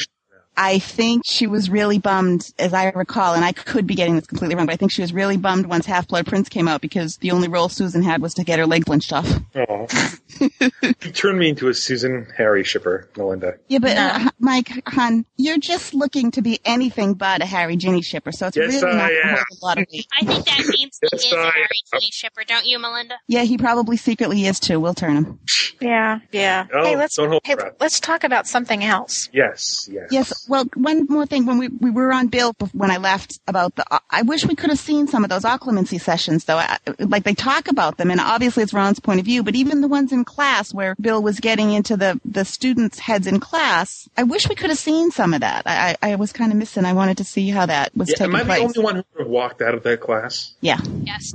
Yeah. I mean, I put it just the same way as in real high school. I walked out of the animal dissecting class. There's certain things that I don't approve of looking into my mind. And that, that shouldn't be something you could force kids to do if they don't want. You know, I should, to me, that's the sort of thing where if kids don't want to have these lessons, they don't want the teacher going through their mind. You shouldn't make have it be a requirement with no way out. I don't think that they said it was a requirement with no way out. Well, he, he said he says it's a requirement, and they have. Draco says he doesn't want to stay there, and uh, he doesn't want to do it. And Bill says no, you have to. But that's because it was Draco. That's not an excuse. That's a that's a student I don't like. Someone to make you do the. No, but I think, you know, Draco would have come up with any reason Yeah, that he, he could have was just trying to be difficult. to get out of Bill's class. Well, but then do you agree in principle that it should be optional? Like you shouldn't be able to force a kid who didn't want to do the lessons Well, to I do don't it? think you can. I don't think you can force them because it's always been said that these two arts are are very Yeah. difficult. Well, you know, they're If they don't the want to, they can just walk out of the class. I mean, Hermi- we saw Hermione do that in divination. That takes a lot of. If you're told the class is required as a kid, and you're told you have to be there, it takes a lot of courage to get up and walk out when the teacher. Hermione did it. Hermione did that, but Hermione's unusually Yeah, courageous. but the class isn't re- required either, right? I mean, these are probably required for some of the, the fields they want to go in. They really, I mean, really, they're not required in the sense. I think that um, in real school classes are required. Like you, like it doesn't ever say that you have to take like DA Defense Against the Dark Arts for like five or well, you have to take it for five years. But I mean, like this is being this is a new class, so he, Draco could walk out assuming that he was willing to give up his dream of being whatever job he wanted to be if it required that. You see, I don't think you. I don't think that those. I don't think you should have to give up the class because you don't want to do. I don't know. I, I would. But I think I think maybe If you're you don't want to do the class, then you by the class, I mean that particular occlument. Like, I don't want people reading my mind, but I. But if what I'm saying is, you, if you want to be qualified in dark arts, you need to do that. You know what I mean? That's Okay. like saying that. Norm- that's like saying that you want to be qualified in Japanese, but you don't want to learn to write any kanji. You know? I mean, that's But what, like, what it's like is like saying I want to learn science, but I don't want to dissect an animal. Is what it's like. But I, I think from a teaching perspective that when Bill Weasley is teaching these subjects, you know, it, it sounds all sinister. I don't want him reading my mind, but I think that he would do it in the most He would. I know he, he he's a good. per- He's sort of like you know like him or Remus. These are people who like if you have to do this, they they're the ones you want doing it. You don't want Snape doing it. I don't think that he's That, that's purposely the, but like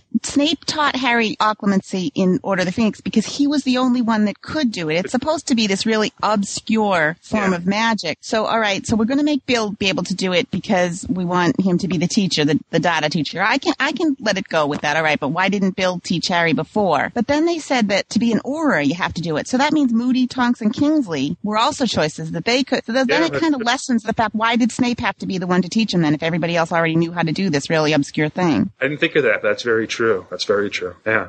I just always assumed, you know, that it was something that, just like what Melinda said, that it was very rare that somebody could be skilled in it, that he was discussing it in class and, you know, maybe going through these practical lessons, but knowing that nine tenths of the class wouldn't be able to perform. It'd be above I them. think we should say that Mike has to leave right now momentarily to go to a meeting, and that it doesn't sound like we just like argued against him and cut him off. Bye, Mike. Bye, bye, Mike. I missed all that because I had to go and listen to a sob story from my husband about his work. so I don't even know what we're talking about again. So there are talking people all over this house. It's so frustrating. What we are were you talking about Bill and occlumency and, you know, the sessions and the, ki- and, you know, him performing occlumency and legim- Oh, legilimency I thought on was really, and you probably already said this, but this is what I think was stupid. He's demonstrating it, so he has Harry come up and like, like they're just staring at each other, and like that's supposed to demonstrate how to do it. I'm like, what was the point of them like staring at each other, you know, intensely? Ooh, you know, so how does that demonstrate? I don't know if you Yeah, said that, yeah, but I that, that was the one in the class. What what are the kids Yeah. learning from watching them just kind of glaring at each other? Exactly. Yeah, exactly. I'm like, this is stupid. it doesn't teach you how to do this thing. And I'm like, I actually don't like when post Order of the Phoenix fics, they get this idea that this uh, occlumency and legilimency are like this be all and end all. I I don't know, maybe I suffer from the fact that I read straight through to the end of book six all in one sitting. But I'm just like, who cares about it? It was something that Snape tried to teach Harry, it didn't work, let's move on. And but I guess coming post Order of the Phoenix, it was a big deal in Order of the Phoenix, so I guess it's something naturally It's something that, you know, we came out of that with, okay, Harry can't do it. So they just moved on. But there was no indication at the end of Order of the Phoenix that that's what was going to happen. I like actually that it ended up Harry just couldn't do it. I really, Yeah. like Well, that when It's I feel like don't it beats the dead horse when they go on with it. I'm just like, he can't do it. Just move on. That's how, that's how I feel. Yeah. I can also say that I was a little bit, I don't want to say perturbed, but what was it about Bill that made him qualified to teach DADA? The only person left. yeah. I, Laura Roslin, accept the office of the President of the 12 colonies of Kobol. some of the curse breaker skills probably could relate, but he still seems too young that, you know, like he, he's not that much older than the students there. Somehow I, And I, I I think he should have. I think had that was my problem is that it just, it was almost like it was too much of a stretch that he wouldn't have enough practical experience, you know, with being a curse breaker, you know, to automatically make him the person to teach that class that year. Because Dumbledore always found someone in the end. Just, it seemed odd that it ended up being Bill. And obviously, You know what I what I honestly think? I honestly think she didn't want to make up a person, so I think she just tried to use the most qualified person that we already had that wasn't. that's probably a very good point. You know what I found odd too? I found it odd that Malfoy knew exactly who it was. Like he says, um, Malfoy knew it was Ron's brother, and like I don't think that the fact that Bill has red hair is enough for Malfoy to automatically know that. Does that make sense? Yeah, I I, still I'm not the- sure that you really could No. recognize um, Bill on sight. I mean, it's like you kind of, I guess, it you get into like how much do the purebloods really know each other to the point where he would know who he was, and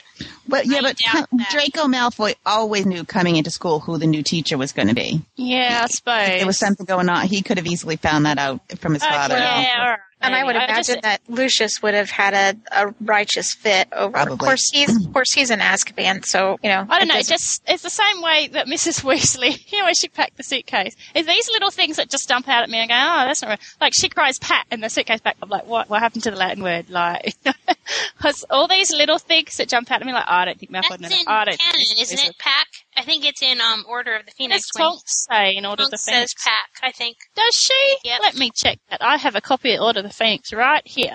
I don't believe you. so right out. The advance guard, stealing food from the fridge, Dudley's going out, Lily's eyes, and Tonks is in there. And no, she just flicked it. She doesn't say anything. Huh. Now I'm. Oh no, she does. She says pack. Yeah. It- don't be stupid. It'll be much quicker if I pack, cried Tonks, waving her wand along sweeping movement over the floor. But I don't think that pack is necessarily the spell incantation. Maybe. I mean, see, it's. I was actually wondering this because um, this brings me to something that's in my notes. Because when they're in the library doing research on, I think it's diseases, Yeah. Ron doesn't know that the spells are in Latin. I know. Come on. And he can't pronounce them. I'm like, well, you can pronounce all the spells. I think you can pronounce diseases. Like that really, really threw me. Like I think that was Ron's not that stupid. yeah, I think there were small things about the story that just kind of got my bra up. You know, because in the beginning, I think it was obvious, and, and maybe did what I just formed this opinion, but the first few chapters, you know, there are obviously some POV and tense problems and crazy Brit picking things that should have been caught. But as you go through these chapters, it gets better. Mm-hmm. So she obviously started either getting it beta'd or she changed betas and, but there were still these things that just, you know, fell through that I always think of, you know, that the, if you have a good beta, then they're going to help you find these plot holes. But that's just me being snarky. I have a question. Do you think that if they have a decent Defense Against the Dark Arts teacher, that Harry needs to start up the DA again? No. No. Because because I just thought that was really superfluous. That Bill came and said, oh, "Hurry, we need to start up the DA." I'm just like, why? If, if Bill can teach them, why? Yeah, it's don't it. putting more pressure on Harry that need, that needs to be there. You know, and if he and if they really think that the the kids need that much practical experience, you know, They should put it in with spell film. spellcasting, then they should. Why don't you? And why don't the teachers like run their own club, like in Chamber of Secrets? Yeah, I just always do saw that the DA was something that they did to you know get by Umbridge and See, I see it in, in Deathly Hallows when Ginny and Neville and Luna reorganise it. That's legitimate to me. But I never get why Six Year fics it gets reorganised. I don't get that. Well, they were. I mean, reorganizing the DA in Deathly Hallows is because again they were That going behind fighting the back. Carrows, just like they were going behind Yeah. Umbridge. And Yeah, they Order. needed it. But I didn't feel like if they have a competent Defence Against Dark Arts teacher, I don't know why they all then go, here, Harry, have another responsibility. It just struck me as really odd in this one because Bill was supposed to be really competent and everything. And I'm just like, well, so why do they need the DA? That's just me being picky. so I say, I'm full of picky things here. oh, here we go. Ha ha! I said Ron. Well, you know what they say about blokes with big hands and feet.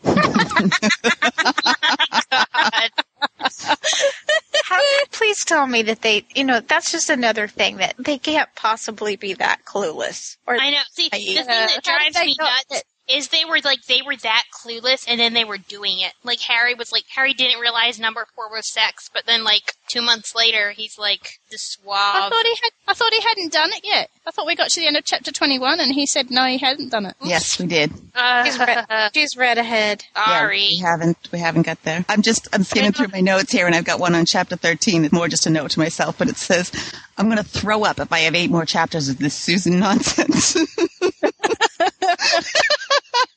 You know what I actually found difficult to read was um, Ron's inner monologue when he's kissing her, kissing Hermione. I was like, "Yay! Finally, he's kissing her," and I was all happy. But then he like kisses her. and thinking like, along as he goes. Yeah. it's a blow by blow of where his hand is on her body every second, you know, and he moves it up more an inch, and you know, I'm just like, Well, we should warn you. he you. finally got to kiss her neck. I'm just like, okay. But we should warn you that from, you know, chapter 28 or whatever chapter it is on out, that this whole series kind of turns into a very adult, kind of blow by blow, play by play. You know what I was Oh, noticing as we're we're going through is we went through 21 chapters and they're already just about at the end of the year when we get there. So, Yeah. it's- all right, the end of the year. I mean, the whole half the fic takes place within those couple months. But that's the same with Philosopher's Stone, though. Book one. If you look at it, it's like it's ha- you're halfway through the book before Harry even gets to Hogwarts. You know? Yeah, but that was at least a little more drawn out. I mean, this was in the Christmas chapter. All of a sudden, they're talking about Easter, and it's the same chapter. I mean, it it, it moves. Yeah. Oh, yeah. I'm about to skip most of January in my fic, though. Nothing happens in January. It's, it's very boring. There's no point writing about it. See, that sometimes happens. I sit there, nothing's going to happen. Nothing's going to happen until February, so let's not write about January. What? It's very cold in Hogwarts. They have put la- layers and layers of clothes on, you know, which is fairly true to canon, but like, we don't need to read that again, do we? No. No, So, but you can don't- skip skip to Valentine's Day. I mean, that's more of a reasonable stretch, I think, than going from. Oh, I mean, I obviously you have to like put oh, something in to like make it flow. I mean, you can't just be like, "Merry Christmas, Harry," said Ginny. Next chapter, Happy Valentine's Day. Oh, I can. It's my story. I can do what I like. No, no, something there's going to on. Okay, well, here, I have something else about Susan that just bothered the hell out of me. What do we have to oh, talk Oh, about no. her some more? Well, kind of. Jen. They're going to the Halloween ball, and the first thing is it just bothered me that Harry dressed up as Sid Vicious. Yeah. Oh, I liked that actually because that, that I was- thought but more of Dan how Rand, Dan Radcliffe than uh, Harry. But Yeah, but I I didn't problem that I didn't because Susan's taking Muggle studies. I just didn't think that Pocahontas would necessarily be something to be taught, and you know yeah, that's more American than British, I think. that that's that's very American for her to. That, that was pretty random. You know, Plus I it don't gives see that as being taught in their Muggle, Muggle studies class. You know, the Pocahontas was that important. I mean, Pocahontas really isn't that important. Like in real in, in real America, I doubt they would teach about her in Wizard Britain. No, I don't think so either. So that's what made me. The only reason I heard of No, her well, she did go to England, didn't she? She did. Pocahontas did eventually Oh, yeah, go to England to she meet went the to England and she she she married um the other. She guy. married an English dude. Well, they were I John mean, Smith. No, she married Oh. John. She who? What? John Smith. I thought it was John Smith. Pocahontas didn't marry John Smith. She married this other guy. I think his name was John Rolfe. Oh, she just. But what's she a Gibson girl? Is Ryan commenting again? No, I don't know, but I don't know what a Gibson girl is, and that's what Oh. Luna was, and I, I don't know what the is. Gibson girls. A Gibson, either. you don't know what a Gibson a Gibson girl is like. Um, I don't know how to describe it. I just have to find a picture. It's like um these girls that were just depicted like in magazine illustrations in like the late 1800s. Just you know, I mean, kind of like a um just like a fashionable character. Like Oh, okay. Oh. here's a picture. Okay, Ryan's not saying anything, is it? No, No, but not. he was he was talking about Gibson girls last night, and so when we brought them up a second ago, I'm like, is he back in?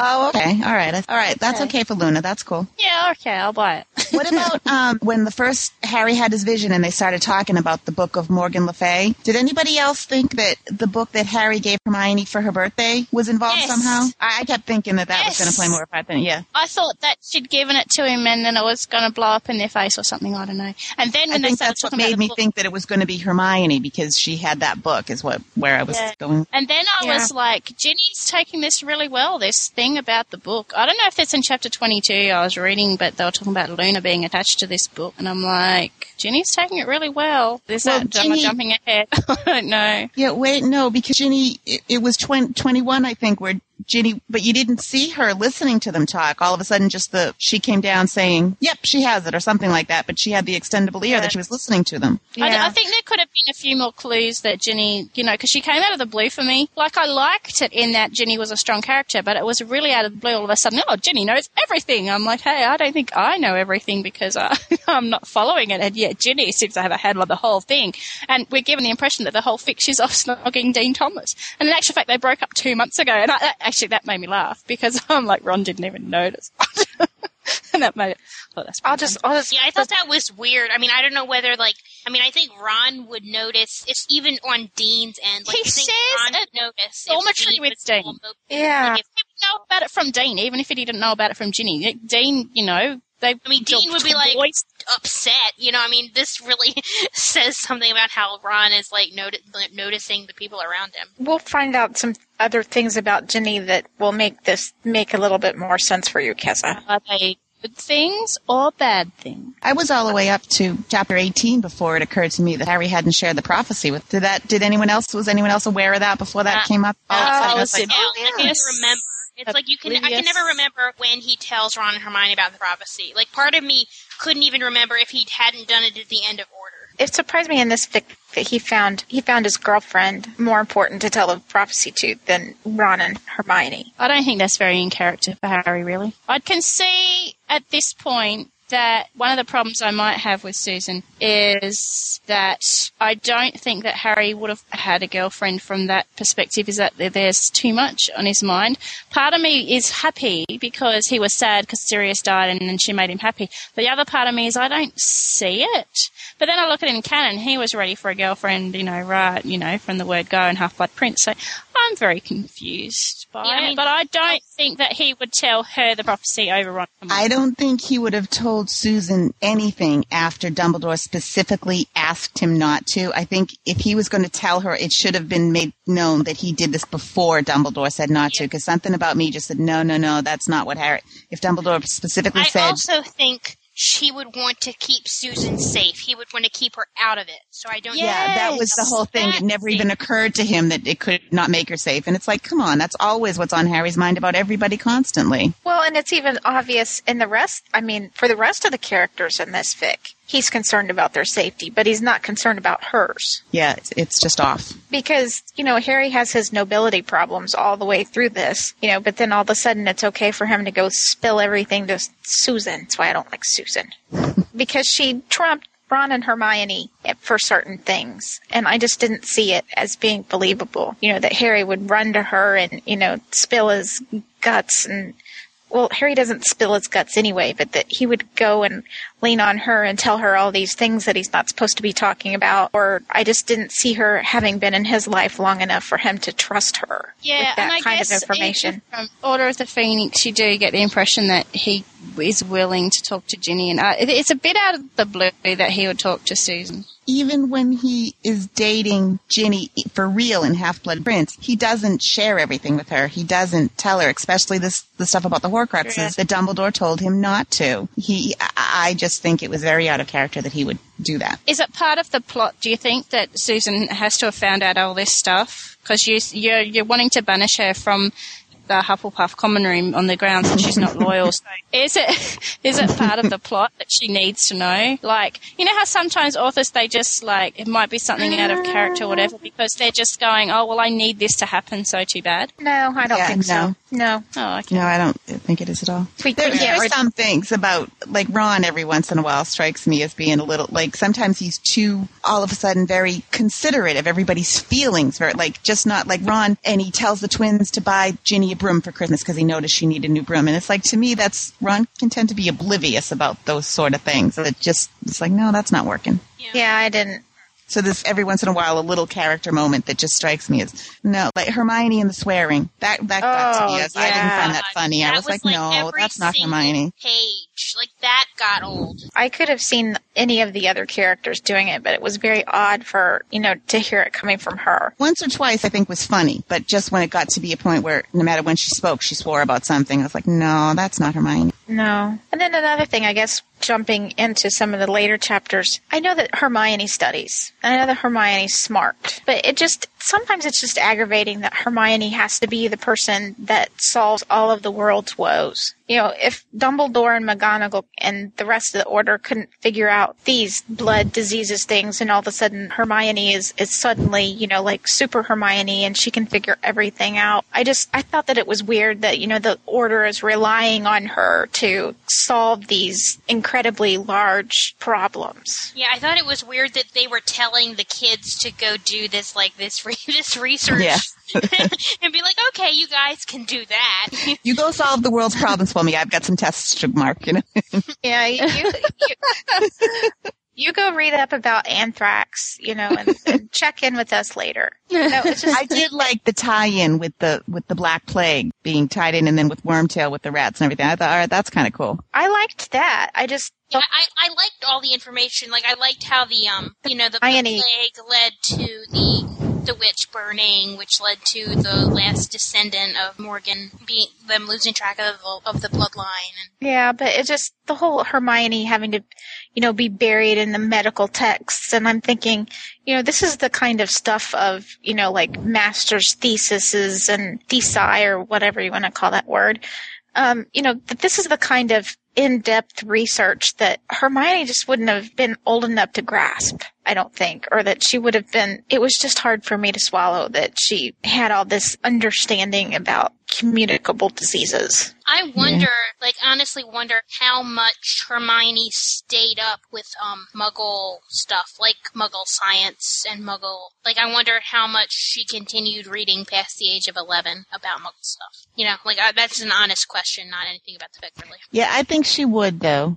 I You think she. I do. I do too. uh, She I think she would have done that when she went home on holidays and that. yeah, I would think have. on her holidays she would have been trying to approximate a high school education. Yeah, she spent a with lot that. of it. She spent a lot of it though in the later books with Ron and Harry. But I don't know. I don't buy that they went. Yeah, to New but Zealand. even like we learned in Power, um, in Prisoner of Azkaban, that when she gets a homework assignment, she goes to the library to goes the next step to further learn. So, so I think if something attracts her interest, whether it be Muggle or magical, she's she'll go that extra step on her own to learn about it. hmm Like I'm, I, I definitely think she does look up stuff on her own. I was just wondering how much Muggle stuff like she would keep reading about. Like I, I, I always thought she would that she would want to not have like the an eleven year old like level knowledge of the Muggle world. Mm, yeah. Well, see, we get a perspective of Harry in the Muggle world in canon in his holidays, right? He has to spend most of the holidays with the Yeah. Dursleys. And he's listening And to he the never news. And he's Yeah, he listens to the news, and he never strikes me as dumb about the Muggle world. So I get No. really frustrated in fanfics when And they he act gets like like he talks about Dudley's different, you know, the updated version of his Nintendo and his his ga- games, and that he, Dudley's computer. So he he is aware of it, and I, I think he'd even commented that he sneaks on when they not when they're not around. Yeah, and like Hermione listening to what they talk about. Hermione, like she goes, she'll go. Where, where did she go? She went to France one year, didn't she? She sent Harry's birthday present from France. Like, I don't buy that they went to New Zealand for Christmas, mind you, but you know, all those sort of trips and everything that she did there, and at Christmas would have been at home in the Muggle world with the television, with the light switches, with the you know the London newspaper or whatever. You're living in both worlds. You have to know a bit about both of it. I don't think you can assume that she's not, you know, she becomes suddenly very non Right, and her parents both. I mean, we assume are intelligent people, so that there has to be conversations that they all have with each other once she's home. Yeah. Yeah, I just don't think, I mean, just going back at just a 15, 16 year old girl just having that much knowledge about things that are way advanced from where she's at. She can be smart, but how would But if she you look learn at the those? time frame of this, what year would have been late nineties? That the Ebola is, was huge back then. There was this big thing about it. It would have been common, um, yeah, but like and that. Oh yeah, there was And a big book like- that's the Hot Zone or something, wasn't yeah, it? and That there was, was, a really movie big right around there. and Yeah. things like, like blood and everything. That's British history. That she would have learnt that in elementary school, primary school. Yeah, but you know, she's looking at texts with you know microscopic slides of you know diseases and blood, and yeah, I just saw that as Haven't more you ever had that thing? That, no, but I used to love looking at that. My biology textbook in like year 11 and that when I was about 16, 15, 16. I used to love looking at that squeamish stuff. You can get it in, in school biology textbooks. And like, I would look for more stuff like that, you know, because I love the squeamish bit- thing, you know. so I can kind of see that actually. Yeah, but I guess I'm just not buying that she knows anything more than what Dumbledore could find out, or Oh yeah, I I, I think can be that- with that- you on that. I, I mean, I think Hermione can know more than, than Harry and Ron and the average student, but definitely more than Dumbledore is. Yeah, yeah. curiosity that she'll know more than the other students, but I really don't see why she's doing it and not Dumbledore. Well, I think that's my all primary problem is Yeah. that they're depending on her expertise and her research for something that's the center of the story, so it's obviously very important. Yeah, you know, I and just, it's not like it not all over the news. I mean, it's all over the news with the labs and whatnot. And someone in the order would have worked it out before Hermione, and yet it's all down to Hermione, super witch. Dun, dun, dun, dun. you know, I could see this being something that Remus would study. You know, they would have him doing. Maybe, yeah. Well, you know who would, who I would if I was the leader of the Order of the Phoenix? I would get Madame Pomfrey to do it, not Hermione Granger. True. Like, she's being a little more logical. even in in the order. Of course, yeah, that was never confirmed or denied whether or not Madame Pomfrey was because you would think up. they'd need a meta person with all, but but they they never. She's never there or at any of the meetings, so I don't know. But she does treat them. She treats them after they have After the battle She's the lo- local healing Hogwarts. person, so you know, and and she must be trustworthy. Like Dumbledore wouldn't have anyone there who wasn't trustworthy. Like, right? You know, like I would make her if I was writing the fic. I would make it that Madame Pomfrey. Well, she, he did have Barty Crouch there for a year and didn't know about it. Yeah, but he didn't know about it. That's, oh, maybe. Are you saying Madame Pomfrey's in Polyjuice? no, I think Madame Pomfrey is fine. it's just you can't just go by well, it's Dumbledore, so it has to be right because well, Yeah, but she's been there now. for a long time. She's been there for a Yeah, long I time. think not she's some fine. Junior impersonational dustbin kicking Wally. Yeah. sorry. I'm sorry. I just looked at my notes and I've written Ron has big hands and feet. I got distracted. Here, right under Ron has huge hands and feet. I've put wow a diadem before it appeared in canon. Now I don't know about anyone else, but I hadn't even heard the, as, Yeah. as in the words of Crabbe and Goyle, a diadem. Deathly Hallows was the first time I ever heard the word diadem. And yet it's in this fic, and I'm like, where'd they get that word from? You know, they're very smart. Lavender Brown, the author person, is very smart. She uses very important and special words that I would never have thought to use. so I was very impressed by the use of that word. I think Susan might have been wearing one, or no, Luna was wearing one. No, I think Hermione was. Because, I mean, you don't Oh, wear a Hermione di- was wearing You don't wear a She was- diadem as Pocahontas. That's what I thought. I thought, no, it wasn't Susan. But it was Hermione, was it? Was wearing one as the Shakespeare witch person. No, fairy, friend of the fairies. Yeah. Titania. Yeah. But I was like, ooh, special word. It's like, ooh. I wonder if you Good. wiki that character if it comes up. If you wiki Diadem or wiki Titania. Tanya. Titania. Titania? I'm wiki. Yeah. I'm wikiing it. I hope I spelt it right. Yes. What, what, what comes up? She is the queen of the fairies, and that's all I've got so far. And it's the moon. It's the moon of one of of of, of a planet in the solar system. Um, Queen of the Fairies, Shakespeare play, Married to Oberon.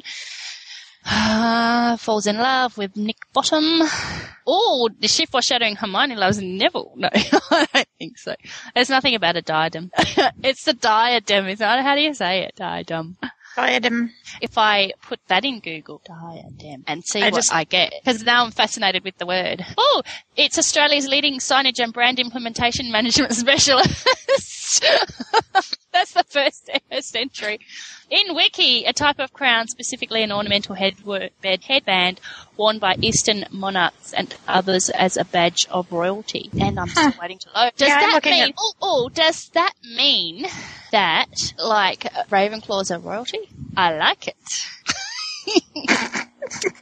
So that means you're the you're the queen. I am the queen. We can't all be the queen. No, I'm the head of house. That makes me the queen. It's just another thing to stroke Kez's ego. That's right. I bought it. It's special. yeah, that's all. Lord, I've. Lord, Lord. Don't say that one. Somebody will have to uh, get one of the Photoshop out and make a diadem for Keza that we can put right on her head. Oh. oh no. Gen 2. I'm looking. Are you looking? I missed it. What? Nothing, Keza. Nothing. Uh, Nada. What a time for me to Can I decide. have to okay? I have something in my notes that really bugged me. I know we were saying earlier about how she needs a better Brit picker. She said Scotland had its own prime minister. Oh, or, What? Or ministry of magic. She said in the newspaper article about the things that were stolen. She said the minister of magic of Scotland, England, and I think it was like France or something. Were having like talks. Yes. Yeah. I'm like, no, Uh, no. Minister of Scotland is the same as the Minister for the England. It's called the UK. It's the United Kingdom. This is a geography lesson. England, Scotland, Wales, and Northern Ireland constitute the United Kingdom and are under one monarch and one prime minister in all their little politically things that I don't get. So, you cannot say that Scotland has its own minister. Not true. Thanks. Well, you can't say that someone's walking around in a robe either. what do you mean? Well, Walking around in a robe? it was the very first chapter. That's what I noticed about the Brit picking right off the But off don't, the bat. don't they wizards wear robes? What are you talking about? No, I'm talking about like a robe, like over your nightgown. Like a dressing. Dressing gown. A dressing gown. I would even say that the saying that Scotland has its own minister of magic, like you can say that they're wearing bathrobes and that they are putting things in the trunks of their cars, and that's just That stupid. But the saying that Scotland has its own minister of magic just proves that's just wrong. Like it's a wrong. it's the second sentence of the fic. Mrs. Weasley's shrill voice pierced the late morning air as she stepped into the backyard wearing a robe and a nightgown. You know what I hate even worse when they say dressing robe. I just call it a dressing gown. It's a dressing gown. We don't need to have dressing, robe. Dressing robes. gown sounds like some fancy thing. Like, No, that's what they're called, man. Dressing gown. is it, is that such a thing? Yeah, mm-hmm. dressing gown. Yeah, It's not a a bathrobe. bathrobe. A bathrobe is a dressing gown. I thought it was- oh. different terms. Well, same actually, thing. Dressing Actually- robe. Dressing robe. Is it, what's a dressing robe? A dressing robe is I've seen some fanfic authors put that in instead of dressing gown that to make it sound more wizardy. So what I'm saying is, A a dressing dressing gown is- robe sounds like some fancy thing that, like, you know, the lady would get out of bed oh, and she would Like be dress- dressed by dress her robe. maids and she would be wearing a dressing dress robe. robe. Too close to dress robes. So, which is the same as, you know, formal wear, dress, you know, your dress stuff.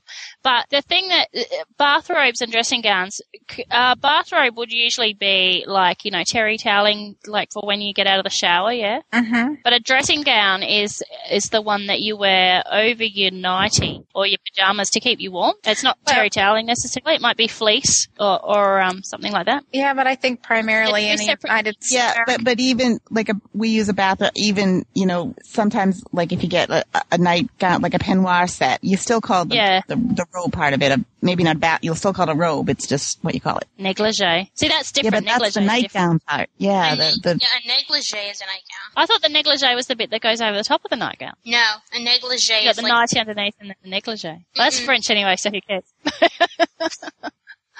We're sorry. Okay, so no, my question is like, what is the kind of thing like, um, like a silk kind of thing? a silk kind of dressing gown thing, a smoking jacket. Do you mean No, silk dressing gown? think- What do boxers wear when they're about to go box? Dressing gown. Okay. I Are you thinking of a peignoir? I don't know what that is. Um, I'm probably saying it wrong. that's Peignoir, I think it's called, but it's. Peignoir, peignoir. it's- Oh, I, I think a, Why? a Isn't robe that is kind of a general flat? term, even that whether it's the silky satiny one that'll go with the peignoir set or a yeah. terry cloth. one, It's just a, a robe. They, they're, Right. they're all versions of robe. yeah, I have no. I have a Winnie the Pooh dressing gown, bathrobe slash bathrobe to cherry. It was my first ever Mother's Day present, and I got it with a Winnie the Pooh mug from the Disney shop. Um, they closed down after that. We don't have them anymore. That's irrelevant. Utterly irrelevant. I'm just saying. I actually didn't pick up a lot of Brit picky mistakes, and normally I get very shirty when people get it wrong. And I didn't actually pick up a lot of them. I think I might be getting immune, and I'm not noticing them anymore. You notice them. You might have just been aggravated with something else. I've been very aggravated lately. I was aggravated with Ron's hormones. It's like he's just one big hormone in this fic. I just, you turn it, expect to turn around, it's like going to be oozy everywhere all over the castle. Hogwarts is going to be covered in like Ron hormone slime because he's just been like, mo- every time he walks, he's been walking around the castle for months going, Hermione, Hermione, wherefore art thou, Hermione? And he doesn't say that at Shakespeare and he doesn't even know who Shakespeare is. How do you get Shakespeare from Shakespeare? You know, I just think that's dumb for him to keep doing that and, you know, I could just, yeah. I mean, and they, I mean, and they're so hormonal. It's just you'd think that that's all they would get done is being locked in their four poster with an imperturbable charm, because they just wouldn't be able to think. Oh, I'm surprised that Ron gets anything else done in this fic, quite honestly. because all he does is think about Hermione and mourn after Hermione and get jealous of everyone else who get closer to Hermione than him and he thinks about her boobs and her legs and I'm just like, can But that's for? Like, for a hormonal teenage boy. Isn't that kind of normal? I don't know, I've never beaten one. Where's Ryan when we need him? But yeah, I think yeah, we don't have any boys here, but it's like you mean they can. We- I mean, isn't see, that a guess- running joke about the stupidest things they can get turned on by when they're in school and they worry about that? I mean, I think that that's the way it works. Because see, the thing is, in canon, and all we've got from Harry is his silly monster in his chest, right? because I think Jo was trying to avoid writing this sort of thing where they're just like too many hormones. Like, obviously Harry was full of them in Half-Blood Prince. but she spared us the agony of having to read about it. I'm not saying the chest monster was the perfect choice, but at least we didn't have to read, you know, oh, Ginny, all the time. Like, Or he didn't have an erection. you don't say that. she just didn't write about it. A monster might have had one. I think the monster was one. oh, Ryan's gonna frown on us now. He's gonna have to put this in the strict section. Not really. We just spent uh, how many episodes talking about the fact that, that you gave him his first one, Harry so I think he knows what to expect from Melinda Leo. Okay, and speaking of Ron's hormones, Yeah. did anybody? I just, I just couldn't believe that he was in the moment. You know, with Hermione, or right before the moment. You know, he goes off to see Bill. Where? When was that? I don't remember. he interrupted the moment to go see Bill just to make sure he was doing it right. Well, no, I don't think that he. I don't think he interrupted the moment, but you know, he's always going to Bill and asking him all of these really pointed sex questions, and I just never really saw Ron as you know confiding in Bill quite that much. I think Bill wasn't there. Yeah, but I think that probably the fact that Bill was there and able to, you know, was a brother rather than a father. So I think maybe th- their relationship actually grew stronger than it was because it was Bill that he went to in Deathly Hallows when he ran off on Harry and Hermione. Yeah, I think maybe I'm. Well, he does it at least once before chapter twenty-one, but I might be jumping ahead of myself a little bit. What does she do? I missed it. Do you think Bill's contact Who is doesn't? Percy? Bill's got a contact for information, and they assume that it's Snape. But I'm wondering because we saw Percy at Christmas, and then he wasn't ever mentioned again. I'm wondering if, if Percy's involved in there somehow. I always thought that the contact was a Death Eater because it seemed like um it seemed like it was more closer in with the Death Eater ranks. Hmm. I don't know. I think I missed that part of the fic. There's a contact. Whoops. I think I might have skimmed something. What does Bill have a contact for? When they keep talking through the whole thing about um stuff, when they have a meeting that's when they have a meeting that's um all the teachers and Harry and Ron and Hermione and Any of the order t- gets together, Bill always has some information. What if it's Fleur? yeah, I, oh yeah, I thought it was Fleur. That's who I thought it was. Oh, I- see, I I'm not I as dumb as I sound. When when I Oh. was reading it, I thought it was Fleur. Because he sleeps over her house, you know. A Yeah. a lot. a lot. and then he leaves notes on her pillow when he has to leave in the morning. Oh. He's done number four. Yeah.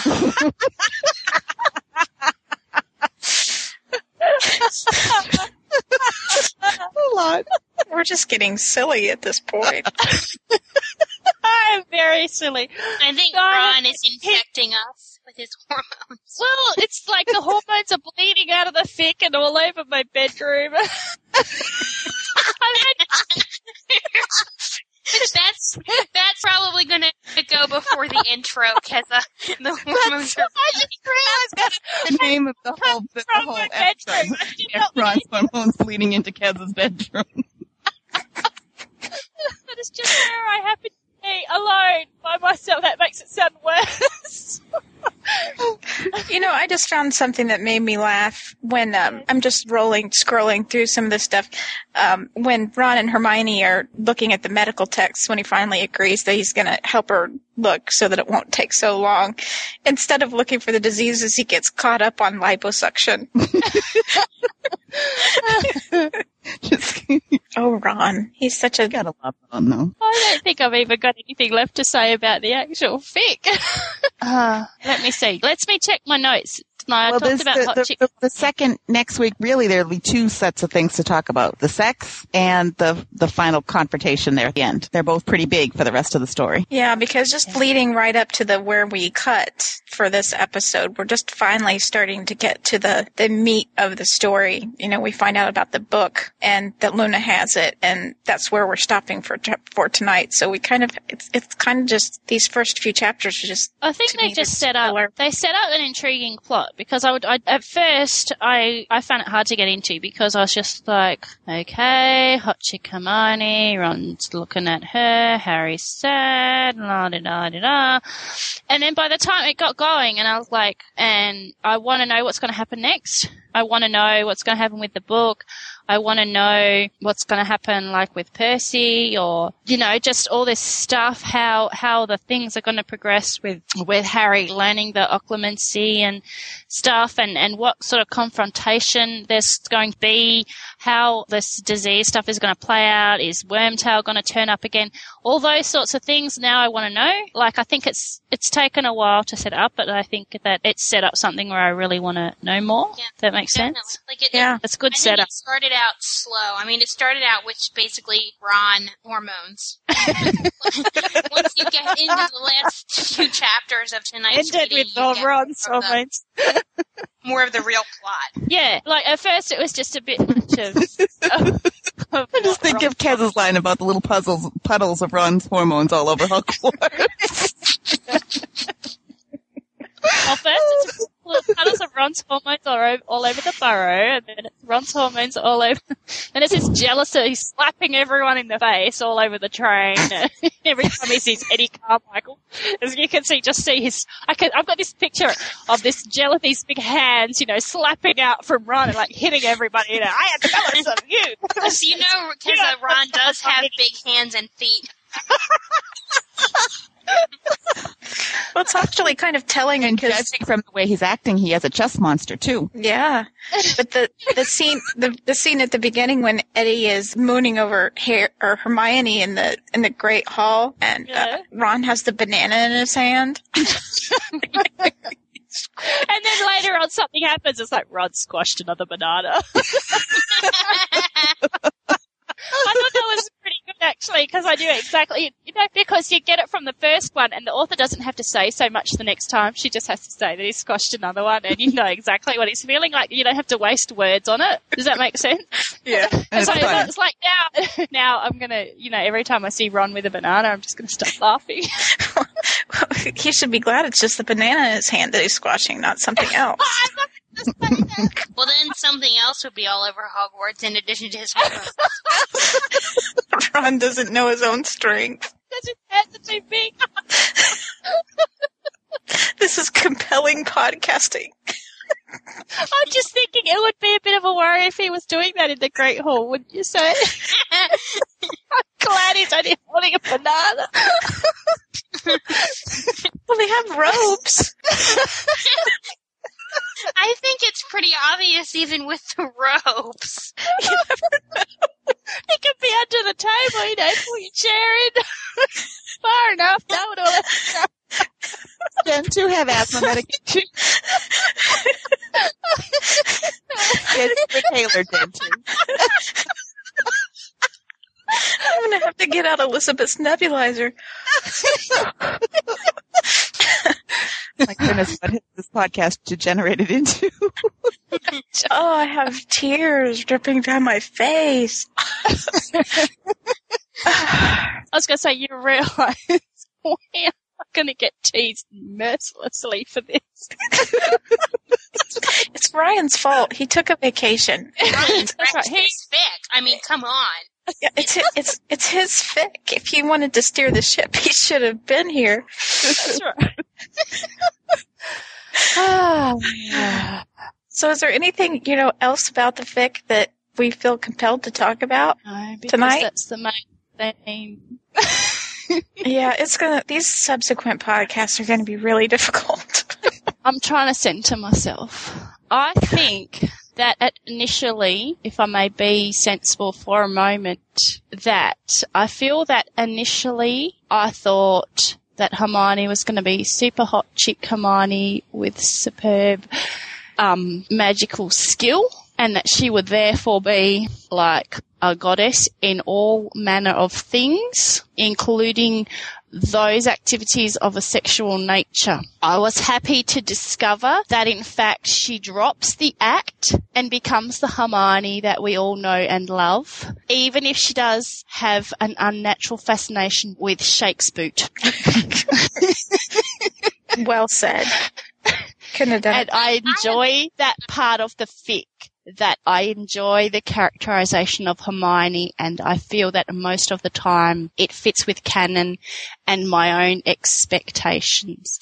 I cannot say the same for Ron, although I am not surprised that he is indeed a very sexual being.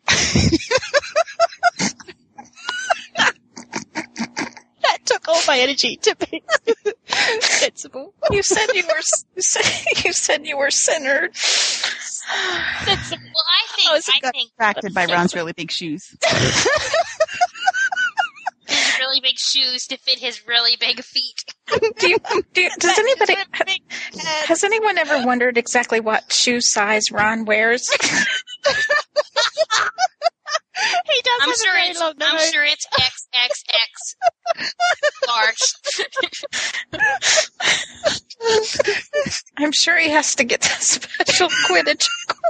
It's a special order as Quidditch equipment. gloves, right? He needs to find gloves that can fit. Yeah. Yeah. And he needs to find something to protect his banana. You cannot do that. I have to pee so bad.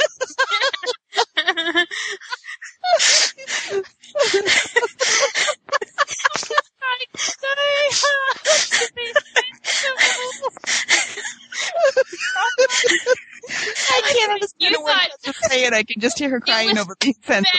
Bad in the Great Hall, at least not in the air. I think we've lost complete control of this discussion. I gave you my summation of the fic. I feel that you should reciprocate. All right. I was also glad that it didn't become one of these super makeover Hermione fics. I was glad that she went back to her normal self. Um, that being said, I'm kind of confused as to why there was initially this like tan bikini Hermione if that was going to go away. But I think it was um, just to trigger the hormones. I think it was think just all. So that Ron just- could like get slapped in the face with it because otherwise he would have just seen her as the same Hermione. And I think it takes that for him to realize it. And then it still takes the whole fic for him to realize, but he needs something different to like make it in his brain. Does that make sense? Yeah, like it I be something the different. scene where Ron finally realized what was going on himself, and he, Oh. you know, just kind of like a dope smack, like what they've been saying is true all along. Yeah, and you know the bit I love the best. I actually love the best where they kissed, like just before she went home for Christmas. I was like, oh, it finally happened, and I just love the way it was written and everything. I was just like, it wasn't cheesy or anything for me. I felt it was like I've been waiting for this moment for chapters and chapters and chapters, and I felt like it lived up to. Yeah, you know, all that I'm not there, the, it, I'm not the biggest Ron Hermione shipper there. I always thought they'd be together, but I'm not usually all that blown away by them. But in that scene at the end of the Christmas, I was really disappointed that she left there. I was like, no, no, not yet. Yeah. Uh, Finally now. Yeah. Yeah, was- I wanted yeah, more. I think I was. Can I just say, related to that scene, I was kind of confused why her father came to get her. yeah, I thought that was a bit that was a odd, little but different. I think that was just to create that scene at the end where they sort of left each other awkwardly because it left him lingering over the break, the Christmas break, a bit unsure, and it was un- he was then unsure when she got back. So I think part of that was a plot device so that he would have that lingering um, unsurety sort of thing. hmm Although I thought it was weird that he came to get her. Maybe it's because it was different. Um, they didn't go on the train or something because she stayed there longer. I don't know. I thought it was a bit odd. I thought it was a bit contrived for that, but I think it worked in the end because it set up that scene. Yeah, because it was so. It was so. I mean, this the scene was so sweet. Yeah, and it was cut off abruptly, and it left. You know, it would leave you feeling a bit shell shocked, and then you'd have the break to think about it. And Because I, I don't think they would have. They wouldn't have been so embarrassed, you know, if it was just McGonagall or Dumbledore or, Or someone Harry or else anyone. walking in. Yeah. Yeah. Yeah, I think it needed to be her dad, even though it doesn't really work well. I think it needed to be her father because it just made it all that more intense for the two of them, knowing that he walked in. Yeah. Were you still summing up here? You're in the middle of a sentence when I abruptly and rudely cut you Was off. I really? I don't know Um, what to saying. Besides that, um, I like Melinda. I think my like Melinda said, I don't usually really get into Ron Hermione, but I really got into it here. I thought I was really rooting for them. I was really felt really satisfied when they finally got together, and I really enjoyed the the relationship in this fic. And I did also like how Hermione's not that confident in the relationship as Ron is. Do you think? Even though she's the one that pulls them into the classroom and gets them detention. and then giggles about it. Do you think it's the fact, P.S., if, if you're like me and you're not super, super Ron Hermione, do you think it's the fact that it's Ron's point of view that makes this one different? Because I found the same way. I, I'm not usually the one really, you know, I never hate them, but I'm never all that interested either. But this one I've definitely been more. Yeah, it could be that because it's like um it puts you more in the mindset of it than it does when it's from Harry's perspective and it's just kind Yeah, of because- secondary. so from Harry's perspective, it's like, oh, look, Ron and Hermione, they aren't admitting that they love each other. Gee, that's annoying. Oh, finally they've kissed. Oh, good. Now they'll stop being a pain. You know, that's not nearly as exciting as Ron's hormone, hormonal, like, frenzy. Yeah. No, I, think really. it's the point of view that helps. Sorry. Yeah, I don't read. mute I don't read a lot of Ron and Hermione either, and I think just through the whole story, I think it's kind of refreshing to see how things happen through his eyes. Yeah, I, I, I enjoy that too. And I liked Harry's line later after they got back at Christmas. It was something like, "Oh, for God's sakes, I think I like you two better when you weren't snogging all the time." And I thought uh, that that seemed very Harry to me. I thought that was very funny. Yeah, yeah. I don't think I can really say anything else about the fic to sum up that hasn't already been said because I agreed with both of you. Oh, good. Yay. All right, yay! I think we have a wrap. As we're on the same page. Two sides to fic. All right. All right. Yeah, if it wasn't for Susan, I'd be, I, I- I'd be. Th- this one would definitely be way high up there on one of my faves. I, I, I like a lot except her. Oh, you're so prejudiced against Susan. I am. Just keep reading. Well, will be too. yes, we'll see next week. Next it all week. goes down. We'll find out. Are you a I'll Susanite or are you are you an anti-Susanite or are you pro Susan? I just said a peon cast. I'm acting like I'm on peon cast. I don't- Well, it's kind of like the peons have taken over tonight, right? yeah, Yeah. well, it was. It was I mean, cast. I think that's why. I'm Jen and confused. Ryan and G, none of them are here, so No. And we have them. Second wave. Ah, but see, the difference is we're not peons anymore. That's Right. right. We They have let us upstairs. usurped the position. Mm-hmm. And you know Yeah, what? yeah. We had a very on-topic podcast tonight too. We we did. For the most part. For the most part. Although I guess Until we Ron got to the Cuomo bananas. technically were on topic tonight, so that, even that was okay. It, it, it's still it's still relevant. It's still relevant. Banana. There was a banana in the fic. Yeah, there's a banana in the Yeah. several of them. Ron- They should grow a tree. We tree. talked about a whole bushel of bananas. I really wish I could say it banana. I think that sounds so so much cooler. okay. What, like banana? Yeah, a whole, bush, a whole bushel of bananas. Bushel of bananas. I've got. Um, what's that? What's that song? Um, the song, the song. What's the banana song? Daylight come in, they wanna go home. Come home, come, Mister Tallyman, tally me bananas. Daylight come and we wanna go home. Six It's an appropriate seven song to end this with. There you go. Well, what are we reading next week? All On right, I think Fic finishing not of on Peon Cast. I think we're What are we Reading the rest of this fic. We're reading the Oh, rest of this fic, and I oh, believe it goes through know. chapter. Does it go through chapter twelve? I think it's just the end of this one, and then following week you start the final reckoning. Let's double check. No, I think it goes into the first few chapters of the second fic for the next podcast. But PS can look real quick. I am looking real quick. Dale, Dale, Daylight come Book of and Morgan me Bay wanna next week. Oh gosh, Dale. next week, appropriately enough, will be episode sixty-nine.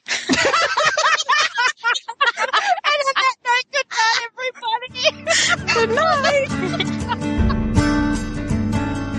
So hold on to the wonder that those books brought to our lives. Keep each other safe. Keep faith. Good night.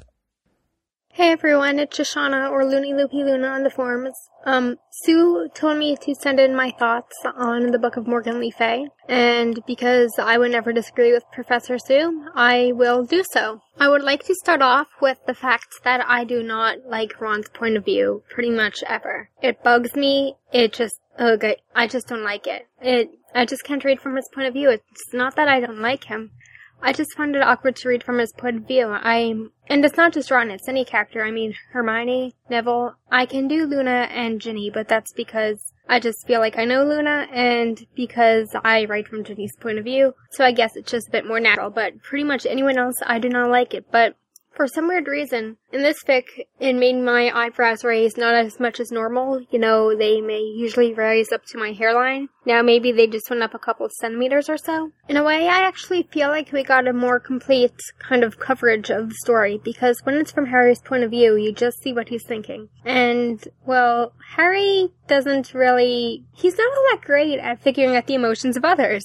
And I'm not saying that Ron is, but from his point of view, I feel like you got to see more of a rounded picture of everything. Because, I mean, in canon, I was waiting for the thing with, like, the brain attacking Ron to come up, and the spell that hit Hermione to come up, but it just never happened. And in this it did, and it didn't seem awkward. It just seemed like it fit right in, like it was supposed to happen. And I think that's probably because even if it was happening during the sixth book in canon, Harry really wasn't picking up much on it, so we didn't find out. And with Ron telling the story, we got what Hermione was feeling, what Ron was thinking, and also what Harry was feeling. I mean, it just really gave it a really complete feel, I think. Something else that I really liked in this fic was the whole thing with Hermione and Shakespeare, and Ron not knowing what Shakespeare was. Because in the quote unquote muggle world, everyone knows about Shakespeare. Everyone, well, most people at some point have read something by Shakespeare.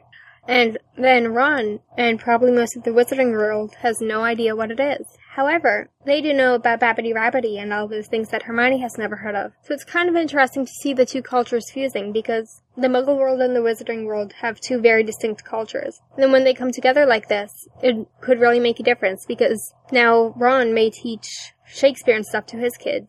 Then again, Ron's kids are also Hermione's kids, so that's kind of irrelevant, but I think you get my point.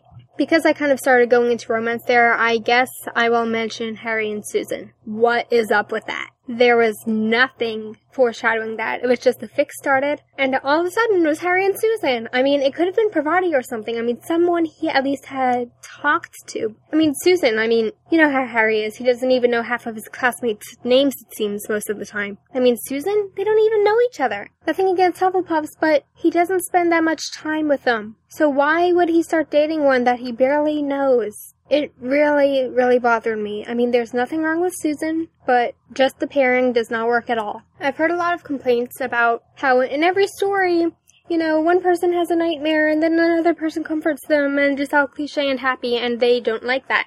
Maybe I'm just sadistic or something, but I really like those scenes. It just really, I fe- like, I don't know really why exactly, but I just feel like it's at those times when people really come out to each other, and I feel that when Ron was comforting Hermione and Hermione was comforting Ron and everything, it was just kind of a moment that they were able to share, and it was just really wonderful, and I feel that way in every fic. And maybe that's also because I tend to write scenes like that. But anyways, moving on. Also, Ron and Hermione fight a lot, and I was really, really happy to see that. I know it's weird to like people fighting, but you know what? Relationships aren't all happy. I mean, I love my brother, but we fight all the time. I mean, he pins me to the ground just because he's annoyed with someone else. I mean, people fight. Just a part of a relationship. And in the books, we, like, the canon, we don't see nearly enough of that. I mean, yes, there was the one little thing in Deathly Hallows. Well, maybe not so little, but when Ron left and all. But, I mean, besides from that, pretty much, you know, they get along. Yes, they may fight just for a couple minutes, but there's nothing major. And I like the fights in this, and I think that they're really well done. And both Ron and Hermione stay in character, and it just worked out really well. Another cliche that a lot of people complain about is the whole thing in Hogsmeade, how whenever anyone goes to Hogsmeade, they get attacked. I mean, it happens in Melinda's stuff, it happens in pretty much everything else I read, in Solstice, and pretty much everything. They go to Hogsmeade, they get attacked. But hey, I'm morbid, I like it. Yes, it may be cliche, but as long as the author does it in a way that it's different, and it's not just saying the same thing over and over again, then I'm completely fine with it. I mean, the author for this one just really made a difference, so because of that, I just didn't mind it at all. I also really like how the story's kind of centered around the book of Morgan Le Fay, because in a way it kind of reminds me of the Sorcerer's or Philosopher's Stone, because yes, the object is what they are trying to get to, but the it's not about the object. It's about how they get to the object and how they keep the other side from getting the object first. It's not exactly about the object. I mean, it's not like it's a piece of magical tinsel or something that, you know, is useless. It's a good plot device, and therefore I don't mind it. Yes, it's a bit odd, but I kind of got accustomed to it really quickly. It took me a second, but it was, I mean, just like anything, right when you found out what the Deathly Hallows were, for example. It took me a minute to kind of say, okay, that's weird, but it works. It's the same kind of thing, and this really worked. Okay, so Bill was Defense Against the Dark Arts teacher. I feel so bad for Ron and Ginny. My mother is a teacher. Well, she used to teach kindergarten, but now she's just a substitute teacher. And, um, this one time, maybe two or three years ago, there was this kid in my class who was mentally challenged, but not enough so to be in a mentally challenged class. So, and he was really smart. He just needed help with something. So he was in my classes, and he had a helper who went to the classes and helped him out and all. For three days in a row, that helper was gone, and my mother filled in. My mother was in every single one of my classes for three days straight. It was awful. I mean, yes, having your brother there isn't quite as bad because your brother, yes, I mean, Bill can give detentions, but a mother would definitely treat someone much differently than a brother. A brother may, you know, playfully yell at you and give you detention or whatever, but a mother would be the one that actually gets really mad. So, it's better that way, but still, just having a family member there, I just feel so bad for them, and I actually think that both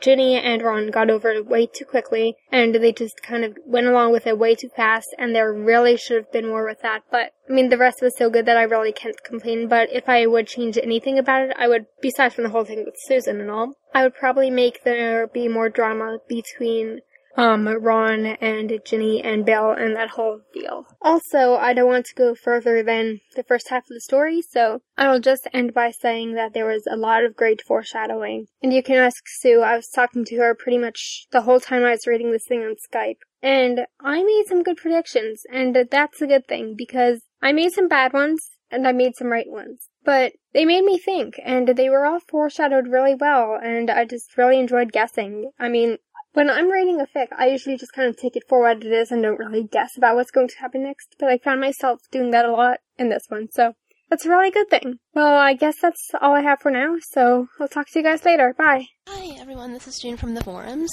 Um, I really, really, really love the fic, The Book of Morgan Le Fay, and that's pretty cool because I'm really not that much of a Ron Hermione shipper.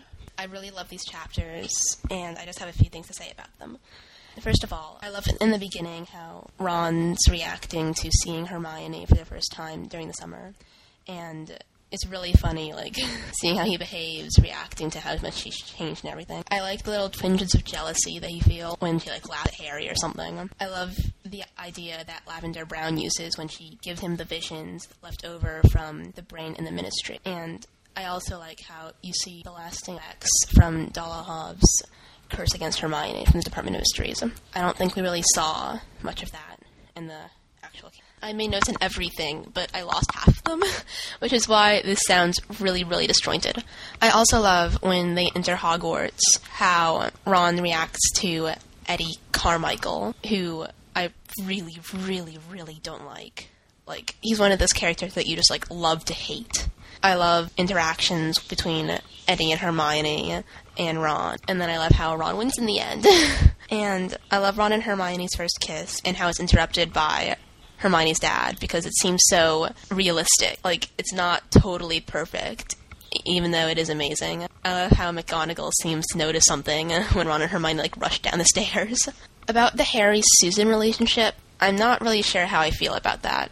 I guess it's okay because Susan doesn't seem like a bad character. I just don't really feel very much towards her. But I really don't like how her how Harry tells Susan the prophecy before even telling like Ron and Hermione, his best friends that he's known for so long, a lot longer than he's known Susan, and that just irritated me a little.